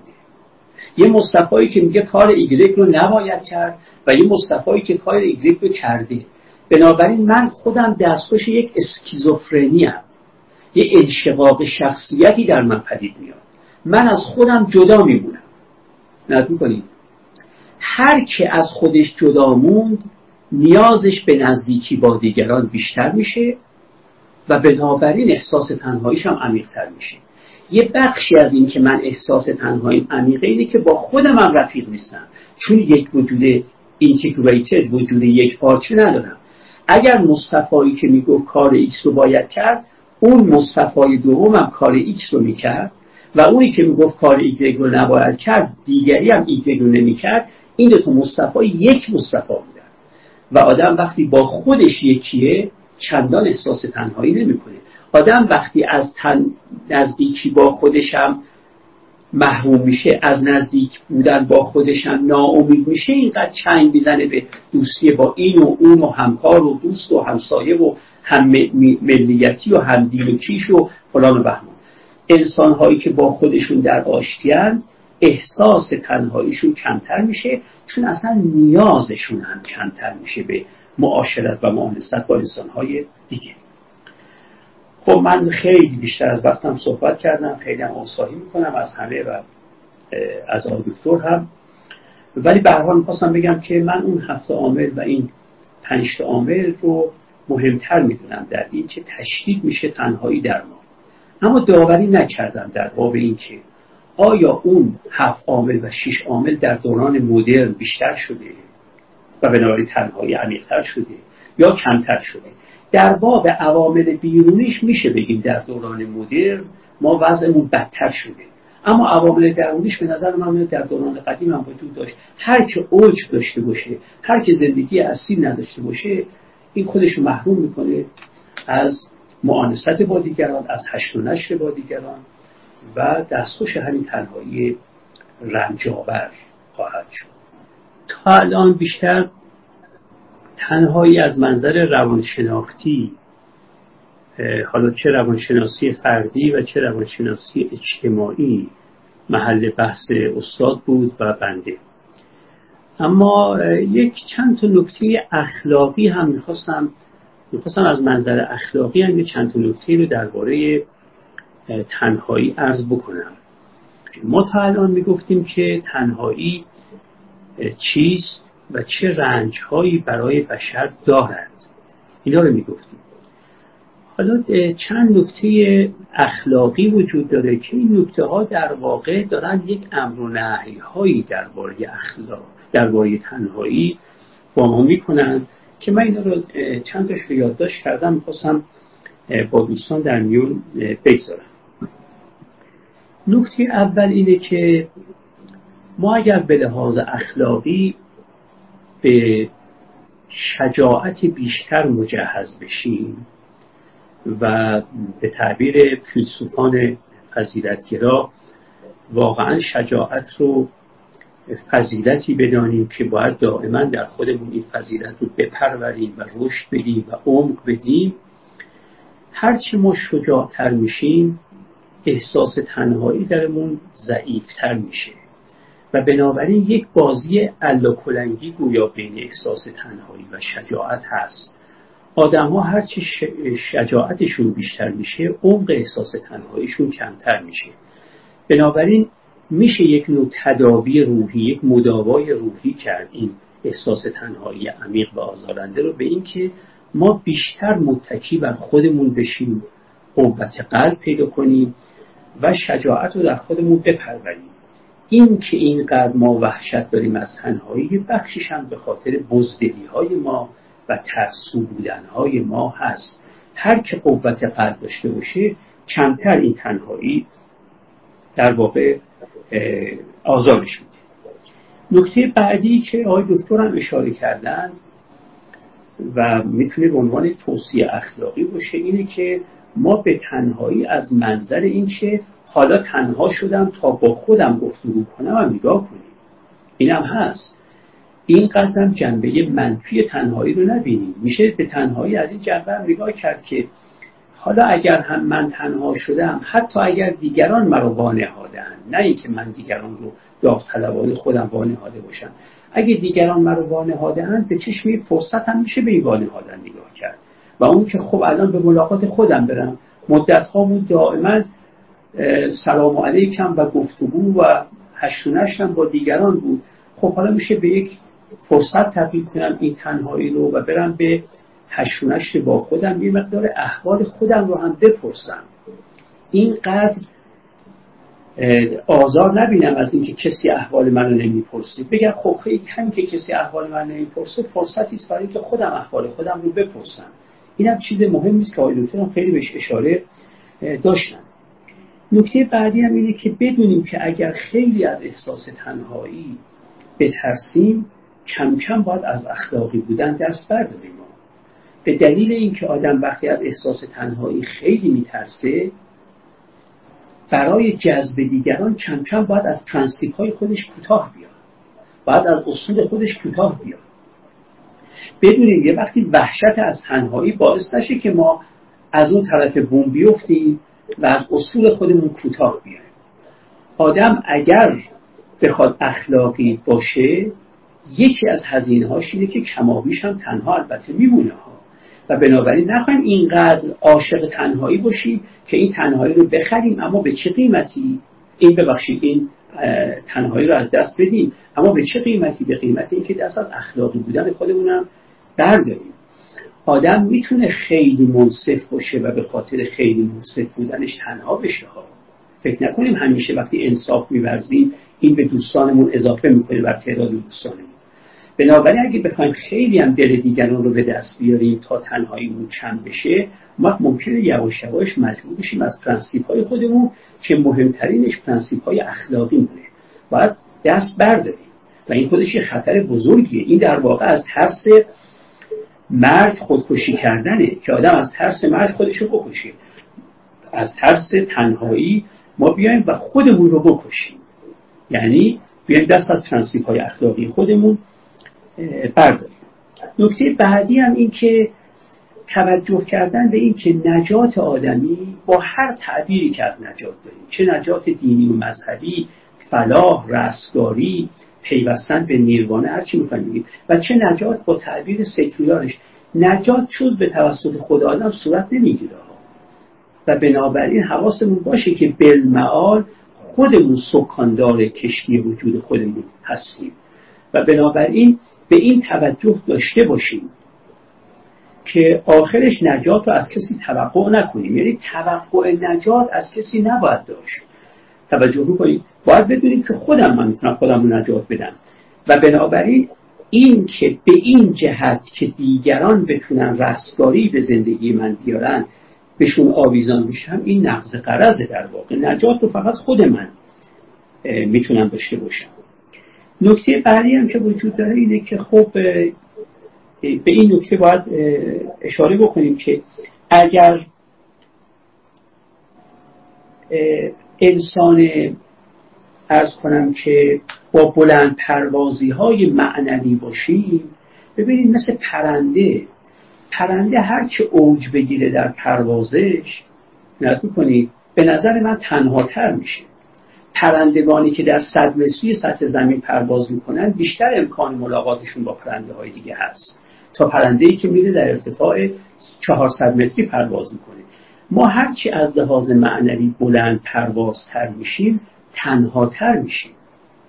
ولی این باید از استقبال هم کرد به دلیل اینکه خودش نشون میده تا حد فراوانی که ما یه مقدار اوج گرفتیم از میان مایگی رفته این بالاتر.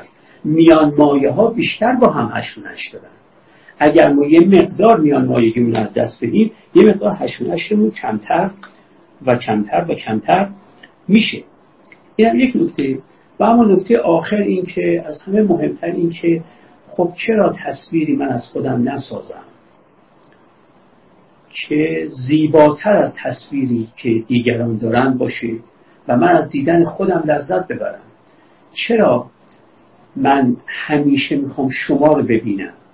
چون احساس می‌کنم شما زیباتر از منی زیبایی ذهنی زیبایی روانی زیبایی جسمی هر زیبایی که در شما می‌بینم. خب چرا خودم رو هم زیبا نکنم که از ملاقات با خودم اینقدر شرم زده نباشم که بخوام پرواز کنم از طرف خودم به طرف دیگری؟ به زبان ساده این که اینقدر ملاقات شما برام مهمه به خاطر که ملاقات خودم برای خودم منفوره. خب چرا ما خودمون رو اونقدر زیبا نکنیم که به تعبیر مولانا به تماشای خودمون بچینیم به جای به تماشای دیگران رفتن؟ این چند تا نکته بود که من یادداشت کرده بودم که خدمت سروران عرض بکنم. عرضی ندارم.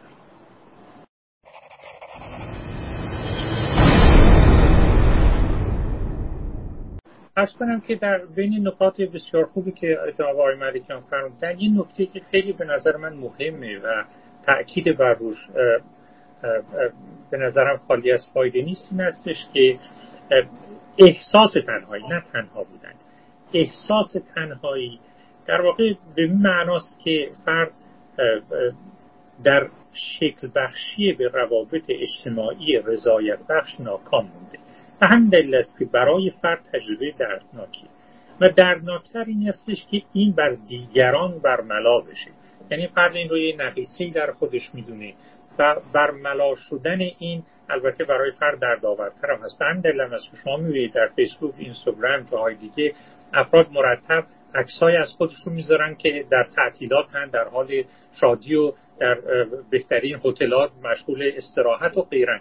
یعنی این تصور رو می‌خوان به دیگران بدن که ما در زندگی کامیابیم روابط اجتماعی معنادار و رضایت بخش داریم. اون روی این سکه این استش که احساس تنهایی با احساس شرم تو است.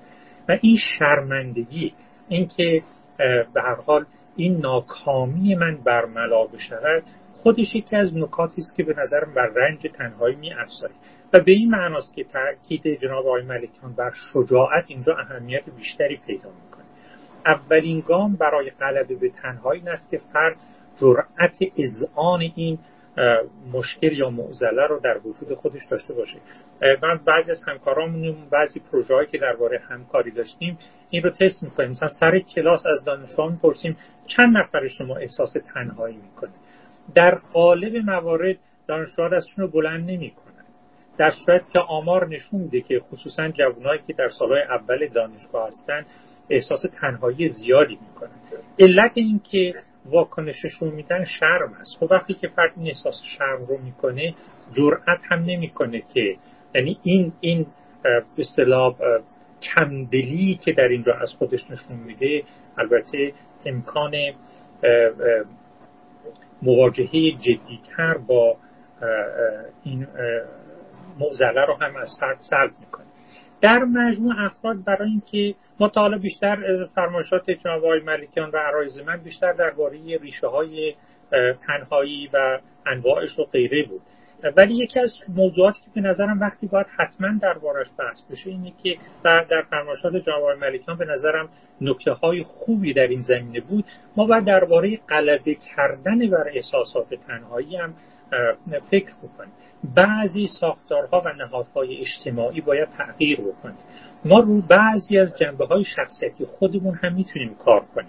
ببینیم به محض اینکه ما تنهایی رو احساس تنهایی رو نوعی واکنش عاطفی تلقی کردیم درسته که عواطف ما در کنترل مستقیم ما نیستن. اما ما به شیوه هایی می توانیم رفته رفته خودمون رو در موقعیت های قرار بدیم که عواطفمون تعدیل بشه. بنابراین کسانی که دچار درد تنهایی هم باید بدونن که اولا تنها نیستن در این تجربه تنهایی و نکته دیگر این که این یه امر اجتناب ناپذیر و ناگزیر نیست. افراد می توانند با هوشمندی و البته با کمکی که از دیگران می‌گیرند و با اندکی شکیبایی رفته رفته ارز کنم که این مشکل رو در خودشون تعدیل بدن. از جمله کارهایی که فرد می‌تونه بکنه این هستش که خودش رو در معرض قرار بده. یعنی وارد رابطه ها بشه. حتی اینکه در ابتدا از این درگیری ها احساس ناآرامی و ناخرسندی می‌کنه. سطح توقعات خودش رو سعی کنه در مناسبات تعدیل بکنه. وقتی وارد رابطه میشه سعی کنه بیشتر از این که از خودش بگه از دیگران بپرسه. به دیگران در رابطه اهمیت بده حساسیت های خودش رو تعدیل بکنه نقاط کوچک رو خیلی بزرگ نکنه به چیزهایی که مطلوبش نیست واکنش های انفجاری نشون نده. تماس فیزیکی تنانه مهمه. متاسفانه در عصر پندمیک ما از نعمت در آغوش گرفتن یکدیگر خیلی محروم شدیم. اینی که تو با دیگری در تماس قرار بگیری به لحاظ فیزیکی در آغوشش بگیری دستش رو فشار بدی و غیره اینا به ما کمک می‌کنه که نسبت به دیگران گشوده تر بشیم. یه نکته مهمی هم به نظرم در فرمایشات جناب ملکیان مزمر بود که مزمر بود که من مایلم تاکید بیشتری بکنم اینه که شکل یا وضعیت مقابل تنهایی این نیستش که شما تعداد خیلی زیادی دوست داشته باشید. اتفاقا مطالعات نشون میده که شمار معاشران اگر از یه حدی بیشتر بشه احساس تنهایی رو در آدم تشدید می‌کنه. ما چند تا رفیق شفیق بیشتر احتیاج نداریم که بر این احساس تنهایی غلبه کنیم. این ولع برای اینکه با دیگران ارتباط بگیریم و به اصطلاح خودمون رو پاپیولار یا مردم پسند بدیم خودش در دراز مدت ممکن است که به تنهایی ما آسیب بزنه یه نکته نهایی رو عرض کنم. درباره اصطلاحی بود که جناب آقای ملکیان به کار بردن.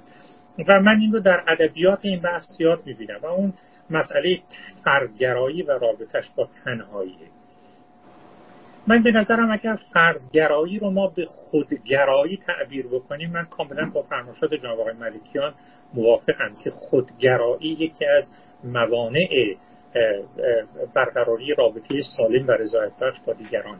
اما بعضی از مطالعات تجربی نشون میده که جوامع فردگرا در جوامع فردگرا در قیاس با جوامع collectiveی collective اجتماعگرا اتفاقا احساس تنهایی درشون کمتره. در جوامع collective در جوامع مثل اجتماعگرا افراد عموما در شبکه های معاشرتی ثابت تثبیت شده در قالب موارد خونی که درگیرن. یعنی تنهاییشون رو از طریق ارتباط با خیشاوندان رفت می‌کنن. و حالا اگر شما به حال این خیشاوندان رو خیلی خوش ندارید در یه زندانی گرفتار شدید که در حضور دیگران احساس تنهایی خواهید کرد. در جوامع ایندیویدوالیستیک در واقع افراد این امکان رو دارن که معاشران خودشون رو بر بگزینن یعنی به جای اینکه در شبکه های از پیش تعین یافته خودشون رو اسیر بدانن به صدا می‌تونن معاشران و مصاحبان خودشون رو اختیار بکنن. فردگرایی به معنای کانتی البته به معنای استقلال. فردگرایی افراطی دیگری وجود داره به معنای نیچهی که در واقع آفرینش خود است. هر دو مفهوم فردگرایی رو اگر تعبیر افراطی بکنیم به خودگرایی که جناب ملکیان اشاره کردن می انجامه یعنی یه فردی که خودش رو کاملا مستقل از دیگران می‌دونه. واقعیت هست که فرد همیشه یک موجود محصول اجتماعیه. اما این به این معنا نیستش که فرد در اجتماع مندک و منحل می شود ما از جای حتی خود به اجتماع گرایان مثل مایکل سندل میگن. میگن حتی در این شرایط ما همیشه این امکان رو داریم که به تاریخ خود برگردیم و نظر بکنیم. و به محض اینکه شما فاصله می‌گیرید و تاریخ خود رو می‌بینید و نقل می‌کنید فرد عامل و فائلی متولد می‌شود. بنابراین ما در این حال که باید مراقب باشیم که فردگرایی ما به اصطلاح به خودگرایی نینجامد از یک سو. و فردگرایی ما در اجتماع حل نشود در بین این دو حد تفریط و افراد ما یه فرد در اجتماع داریم که در این حال که هویت مستقل خودش رو حفظ می‌کنه و خلاقانه تلاش می‌کنه ارزشهای خودش رو مستقلا داوری و بکنه و تحقق ببخشه در این حال فراموش نمی‌کنه که بخشی از یک شبکه است و انسان تماما خود ساخته به واقع وجود خارجی نداره. بنابراین من می‌بینم خصوصا در ادبیات چپ که جوامع لیبرال رو از جهت فردگرایی خیلی انتقاد می‌کنن فردگرایی رو ریشه تنهایی می‌دونن.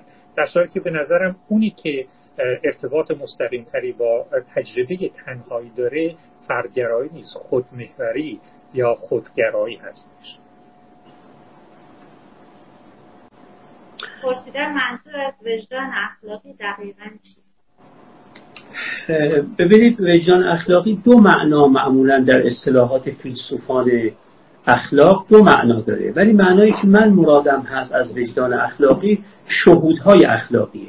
شهودهای اخلاقی یعنی گزاره های اخلاقی که هرچه به ذهنتون فشار میارید می‌بینید نمی‌تونید تصدیقشون نکنید. نمی‌تونید تصدیقشون نکنید. وقتی عاجز میشید از عدم تصدیق به یک گزاره وقت به اون گزاره میگیم گزاره شهودی و وقتی من میگم وجدان اخلاقی مرادم شهود اخلاقیه. مثال بزنم. مثلا شما می‌تونید اینو تصدیق نکنید که سوزن فرو کردن در مغز یک نوزاد برای صرف لذت بردن. کار نادرستی است ببینید شما هرچی به ذهنتون فشار میارید نمی‌تونید این قضیه رو تصدیق نکنید. تصدیق می‌کنید که سوزن وارد کردن به سر یک بچه یا میخ وارد کردن به سر یک بچه فقط به قصد لذت بردن. کار نادرستی است. وقتی من میگم گزاره های شهودی اخلاقی یعنی گزاره هایی که هر چه به خودتون فشار میارید خودتون رو عاجز می‌بینید از عدم تصدیق به اون گزاره. بنابراین عجز از عدم تصدیق به یک گزاره یعنی خود رو وادار دیدن به تصدیق یک گزاره اون گزاره رو می‌کنه شهودی. مجموع این شهودها رو من ازش تعبیر می‌کنم به وجدان اخلاقی. ولی وجدان اخلاقی یک معنای دیگری هم داره که در آثار کسانی مثل ژان ژاک داره که من اون اصطلاح محل بحثم نیست. سوال بعدی فکر می‌کنم از جناب دکتر آرش پرسیده شده. در بخش دوم صحبتتون نشانی کردید به ریشه های بیرونی به فقر. مخاطبین محترم پرسش رو داشتند که چه ارتباطی بین احساس تنهایی و فقر هست؟ اگر سوال چند تا مطالعه تجربی جامعه شناسا انجام دادن و ظاهرا میزان احساس تنهایی در اقشار پایینتر جامعه نسبت به افراد ثروتمند بیشتره یکی از دلایلش اینه که مثلا فرض کنید که در جامعه امریکایی میزان هوملسنس بی خانمان بودن یا اعتیاد به مواد مخدر و غیره در اقشار فقیرتر جامعه شایعه و افرادی که به اصطلاح ماینوریتی میشن افرادی که دچار سلامت به بیماری های روانی هن. افرادی که دچار چاقی های مفرد اینا اتفاقا احساس تنهایی بیشتری دارن. افراد معتاد اینا احساس تنهایی بیشتری می‌کنن برای اینکه اولا یه استیگما یه به اصطلاح لکه ننگی به اونها منتصف می‌شود منتصب می‌شود و اینا رفته رفته توانایی مشارکت های فعال در روابط و شبکه های اجتماعی رو تا حد زیادی از دست میدن. بنابراین فقر با سوء تغذیه با بیماری با بیماری های روانی با تغذیه ناسالم و در نتیجه فیزیک بدن به مقایر با استانداردهای زیبایی و غیره اینا باعث میشه که میزان تنهایی در اقشار فقیر جامعه بیشتر بشه. مضافا بر اینکه دسترسی اونها به ارز کنم که نهادها یا ارز کنم که این به اصطلاح دستگاه های ارتباط جمعی و اینا کمتر هم هست. و در خیلی از مواقع فقر باعث میشه که افراد مجبور هم مثلا دو جا سه جا مختلف کار بکنن. فراغت لازم برای شکل بخشیدن به روابط اجتماعی که مستلزم حدی از توجه و صرف وقت رو کمتر دارن. میزان تحصیلات هم ظاهرا با احساس تنهایی نسبتی داره. جوامعی که سطح تحصیلات درشون بالاتره گزارش شده که میزان احساس تنهایی درشون کمتره. اینی که فرد جزء اقلیت ها باشه یا نباشه در ایجاد احساس تنهایی فرد خیلی مؤثر خصوصا اقلیت های پنهان نهفته مثل اقلیت های جنسی که اینا حضور بارز ندارن و در نتیجه شبکه حمایت از سوی خانواده مدرسه معلمان و جامعه نمی‌بینن. مثلا فرض کنید که نوجوانان همجنسگرا. میزان احساس تنهایی در اونها چندان بالاست که گاهی وقتا به اقدامات خودویرانگر متوسل میشن. اینا یه سری از این عواملیه که با سطح اجتماعی طبقه اجتماعی میزان درآمد سطح تحصیلات و غیره نسبت داره. مسئله جنسیت جندر با مسئله تنهایی مربوطه. برای مثال احساس تنهایی در زنان غالبا بیشتر از مردانه. ما غالبا فرضمون اینه که خلافش باید باشه. برای که زنان خیلی بهتر از مردان وارد روابط اجتماعی میشن دوستی برقرار می‌کنن. دوستیاشون در تمام طول قابلیت دوستی ورزیدنشون در تمام طول عمر هست. مردان معمولا یه دوستانی در دوران جوانی نوجوانی دارن و فقط با اونا میمونن. و در نتیجه قاعدتا فرض ما این استش که مردان باید بیشتر احساس تنهایی بکنن. ولی ظاهرا مطالعات خلافشون نشون میده. احتمالا هم علتش این است که توقع و انتظار زنان از روابط انسانی و عاطفی بیشتر از مردان است. و این میزان آسیب پذیریشون نسبت به احساس تنهایی رو تشدید می‌کنه. و مطالعات نشون میده که احساس تنهایی در مردان بعد از سن 75 سالگی بیشتر میشه. در زنان بعد از سن 55 سالگی بیشتر میشه. بنابراین سن هم در این زمینه مؤثر. بیشترین حد احساس تنهایی در میان نوجوانانه و سالمندان. بیشتر نوجوانان اینا گروه اولی هستند که از احساس تنهایی آسیب می‌بینند بعدش البته سالمندانه.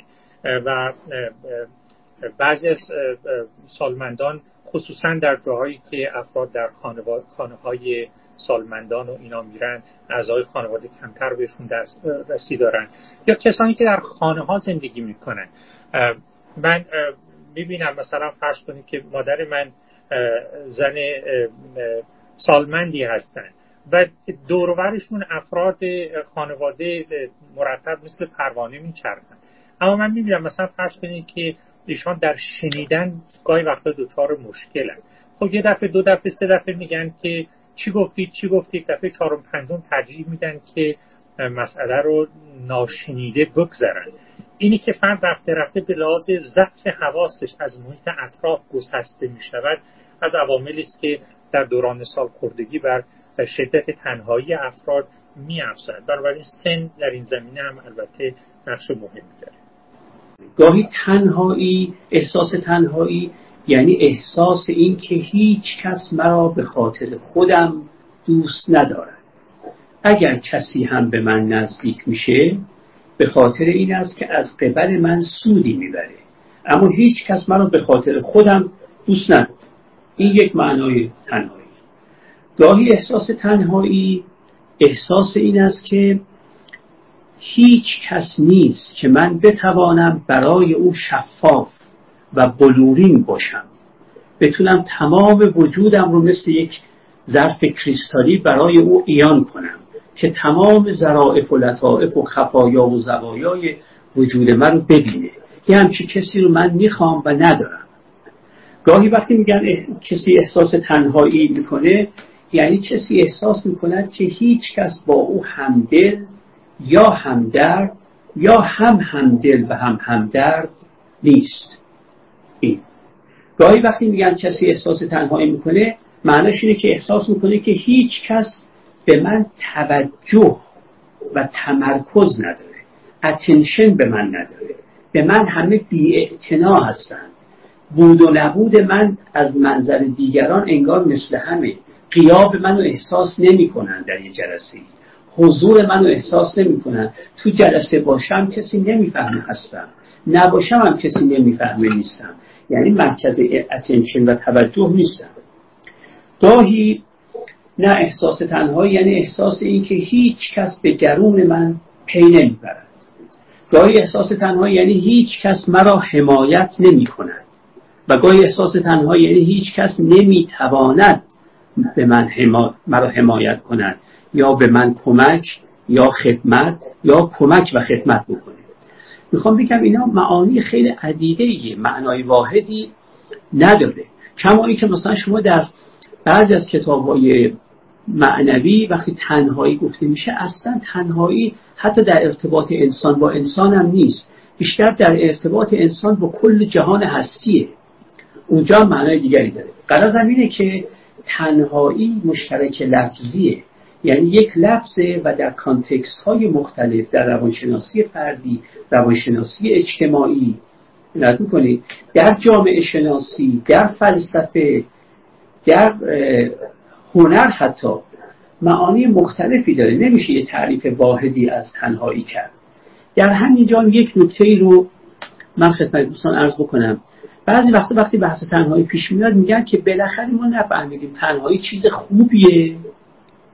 به چیز بدیه اونم بستگی به این داره که کدوم که از معانی تنهایی رو مراد کنیم بعضی از این معانی تنهایی خیلی هم خوب اتفاقا. بعضی از معانی تنهایی نه بده. و بعضی از معانی تنهایی هم بسته به موضع شخص تنها. یا خوب تلقی میشه یا بد تلقی میشه. ببینید این خیلی مهمه ها. تقریبا بعضی از تنهایی ها هست که برای همه رنج آوره. بعضی تنهایی هم هست که برای همه مطلوبه. و بعضی از تنهایی هم هست که به تلقی شخص تنها از تنهایی بستگی داره. که این شخصی که دستخوش تنهاییه چه تلقی از تنهایی داره؟ ممکنه طبق تلقی براش خوب باشه طبق تلقی دیگری بد باشه. و باز در همینجا نکته دیگر اشاره بکنم و اون نکته اینه که حتی تنهایی هایی که رنج آورند البته رنج آورند. اما از اینکه حاکی از یک امور درونی تر و عمیق ترند باید قدرش رو شناخت. مثال بزنم. ببینید اگر من سرم درد می‌کنه شکی نداره که من از سردردم رنج می‌برم. شکی نداره. اما آیا به نظر شما نباید سپاسگزار این درد باشم؟ چون این درد داره میگه پشت و پسله های وجود تو یه بیماری هست که من درد ظهور اون بیماری هم. برو اون بیماری رو پیدا کن. شما دقت بکنید که اگر بیماری خدا نکرده کسی مبتلا بشه که این بیماری مطلقا درد نداشته باشه. این یه بلای عظیمه. چرا؟ چون شخص بیمار چون درد احساس نمی‌کنه از وجود بیماری با خبر نمیشه تا وقتی که بیماری او رو می‌کشه. بنابراین درد از لحاظ خودش البته رنج آوره اما از لحاظ اینکه نشون میده در یک رتبه عمیقتری یا در یک رتبه ارز می‌کنم که پنهانتری یه چیزی وجود داره که من دلالت به اون می‌کنم. که حالا تو اصطلاح زیست و اینا بهش میگیم بیماری من در خودم بدم برای تو رنجاورم ولی دارم تو راهنمایی می‌کنم که تو مبتلا به بیماری این لحاظ خیلی ارزشمنده حتی وقت از اینجا می‌خوام نتیجه بگیرم که رنج حتی در اون مصادیق رنجاورشم گاهی به نظر من از این بچه دلالتگریش خیلی مهمه. نشون میده که من یک مشکلی در یک مرتبه عمیقتری از ذهن و زمیرم دارم که به جهت اون مشکل من الان احساس تنهایی می‌کنم. و از این جهت حتی در تنهایی های رنج آورم می‌تونن یه فرصتی برای اتیولوژی و علت شناسی و درون شناسی خود ما بشن که من در درونم یک حتما نقیصه ای هست که جلوه نقیصه این احساس تنهایی و رنجی است که از اون احساس تنهایی دارم. کاملا درسته که شما برحال یکی از جنبه های مثبت اندیشی همینه که آدم در دل تراژدی حکمت بیاموزه. و این به نظرم نکته بسیار مهم و ارزشمندی اما در این حال به نظرم باید توجه بکنیم که این حکمت آموختن ها برای درگذشتن از این تراژدی هاست به یه معنا. یعنی در تنهایی نباید ماند.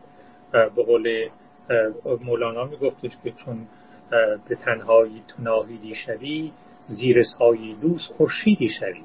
وقتی که شما معاشر جنس با خودتون رو داشته باشید این خیلی به شکوفایی کمک می‌کنه. بنابراین این عبرت ها به نظرم باید برای این باشه که فرد بتوانه ارز کنم که از چنبره این احساس درناک و رنجاور تنهایی عبور بکنه. این از جهات مختلف مهمه برای اینکه مثلا فرض کنید که احساس تنهایی کاملا می‌تونه سلامت جسمی و روانی فرد رو به مخاطره بیاندازه. مثلا فرض کنید که احساس تنهایی با احساس افسردگی مزمن با البته با افسردگی یکی نیست ولی با احساس افسردگی مزمن با استراب شدید با احساس خشم نسبت به جهان بیرون توأم میشه. کاملا می‌تونه به بیماری دیابت منجر بشه. می‌تونه بیماری های قلبی ایجاد بکنه و غیر و مطالعاتی شده در این که چجوری چه هزینه گذافی تجربه تنهایی البته مطالعات در جوامع غربی شده. من نمی‌دونم در ایران همین مطالعات شده یا نه. در کشورهای اروپایی بعضی از مطالعات نشون میده که چه حجم عظیمی بار اقتصادی این احساس تنهایی به نظام از کنم که بهداشت و درمان این جوامع تحمیل می‌کنه. و اصلا یکی از دلایلی که انگلستان این وزارت تنهایی رو تأسیس کرد بیش از هر چیز درد اقتصادی بود. یعنی اینا احساس کردن این را اگر تدبیری براش نیندیشن بار اقتصادیش به مراتب سنگینتر خواهد بود. بنابراین به نظرم میاد که این نکته درستیه که ما در دل وقایع تلخ باید عبرت اندیشی بکنیم بصیرت آموزی بکنیم و درس خوب بگیریم. ولی معالا امید ما این است که این بصیرت اندوزی ها در واقع ما رو بر گرده این موج سوار کند تا بتوانیم از این مخمسه به سلامت بگذریم. و به نظرم فرد تا اونجایی که ممکنه باید تلاش بکنه که از این دام به سلامت خودش رو نجات بده و به ماندن در این دام نومیدانه رضایت نده و تسلیم نشه. از محترم خواهش کردم که اگر به انتخاب خودشون نکته ای که حالا دوستان عزیز کامنت گذاشتن براشون جالب بود که خواستن پاسخ بدن خواهش می‌کنم مطرح بفرمایید. و می‌خواستم یادآوری هم بکنم در این حال در خصوص معرفی کتاب. هر استاد بزرگ. من به زبان فارسی به زبان فارسی عرض می‌کنم. چیزی که فقط به چشمم خورده کتاب فلسفه تنهاییه. که انتشارات گمان نشر گمان منتشر کرده. من کتاب دیگری به چشمم نخورده در این باب. البته کتاب دیگری هم الان یادم آمد به چشمم خورده ولی اون دقیقا با مباحثی که امشب گفته می‌شد رفت و نسبتی نداره. توجه این کتاب دیالکتیک تنهایی از اکتابیو پاز ولی اون دقیقا مباحثش مربوط به این که در این جلسه گفته شد نیست. ولی متاسفانه به زبان فارسی من غیر از این دو مورد که گفتم الان حافظم یاری نمی‌کنه که چیزی خدمت دوستان عرض کنم. یک کتابی اینجا به انگلیسی هم اگه دوستان بخوانید گزارش خیلی گذرا از تاریخ مسئله تنهایی ببینن. یک کتابی نوشته شده منتشر شده نسبتا هم جدیده تحت عنوان A Biography of Loneliness. مال این خانم فی آلبرتیه. کتاب بدی نیستش و به نظرم به خوندنش میارزه. کتاب های دیگری هم از یکی از کتاب که من خیلی مفید دونستم این کتاب Human Condition هانا آرنت که به نظرم خیلی کتاب خوبیه. کسی به مسئله رابطه تنهایی و سیاست علاقمنده اون کتاب خوبیه. این کتاب دیگری هم یک خانم به اسم جنیفر گفنی نوشتن که اصلا عنوانش هست Political Loneliness تنهایی سیاسی که در اون درباره آثار اندیشه های هایدگر یا سپرس و هانا آرنت خصوصا توضیحاتی داده و بعد نظر خودش رو درباره رابطه تنهایی و سیاست بررسی کرده. بله یک کتاب دیگری هم که به نظرم برای دوستانی که به مطالعات جامعه شناسی درباره تنهایی علاقمندن این کتاب اصلا عنوانش هستش تنهایی loneliness که در واقع یه منبع این یه کنفرانس در دانشگاه UCLA برگزار شده بود که جامعه شناسانی که رو مسئله تنهایی کار کرده بودن اینا دور هم جمع شده بودن و حاصل مطالعاتشون رو در این کتاب با یکدیگر مباد... یعنی در این سمینار طرح کرده بودن و بعد در این کتاب منتشر شده. مثلا عنوان کتاب هم هست لونلینس اینا به نظرم کتاب های مقدماتی خوبیه برای شروع حال مطالعه درباره مسئله تنهایی. در مجموع مسئله تنهایی خصوصا در حوزه فلسفه توجه به تنهایی نسبتا متأخره و اصولا رو تنهایی به مسابقه یک عاطفه کمتر کار شده. در ارز کنم که در ادبیات اخلاقی و فلسفی روی مثلا فرض کنیم که احساس اشمعزاز شرم گناه اینا بیشتر کار شده و توجه به مسئله تنهایی به مسابقه عاطفه نسبتا جدیده. من فقط می‌خواستم که مجددا از جناب آقای ملکیان خیلی خیلی تشکر بکنم. دیدار ایشون واقعا برای من مایه توفیق بوده و ارادت قلبی من به ایشون همیشه روی تزاید بوده و خیلی خیلی خوشحالم که توفیق داشتم که این افتخار رو داشتم واقعا که در کنار شما در این گفتگو حاضر بشم از شما و دوستانی که واقعا صمیمانه متشکرم. جانا سخن از زبان ما می‌گویی. من خیلی خوشحالم. خیلی مفتخرم. در اینکه در خدمت شما بودم و در خدمت همه عزیزانی که تا این پاسی از شب نشستند و گوش دادن امیدوارم بنده به نوبه خودم خدا نکرده وقتش رو ضایع نکرده باشم. از استاد که خیلی هممون استفاده کردیم. واقعا ممنون و مرهون لطفیشون هستیم. قربونتون برم. خدا نگهدارید. خدا خیلی متشکر خدا نگهدارید. قربونتون برم. خدا حافظ قربان شما.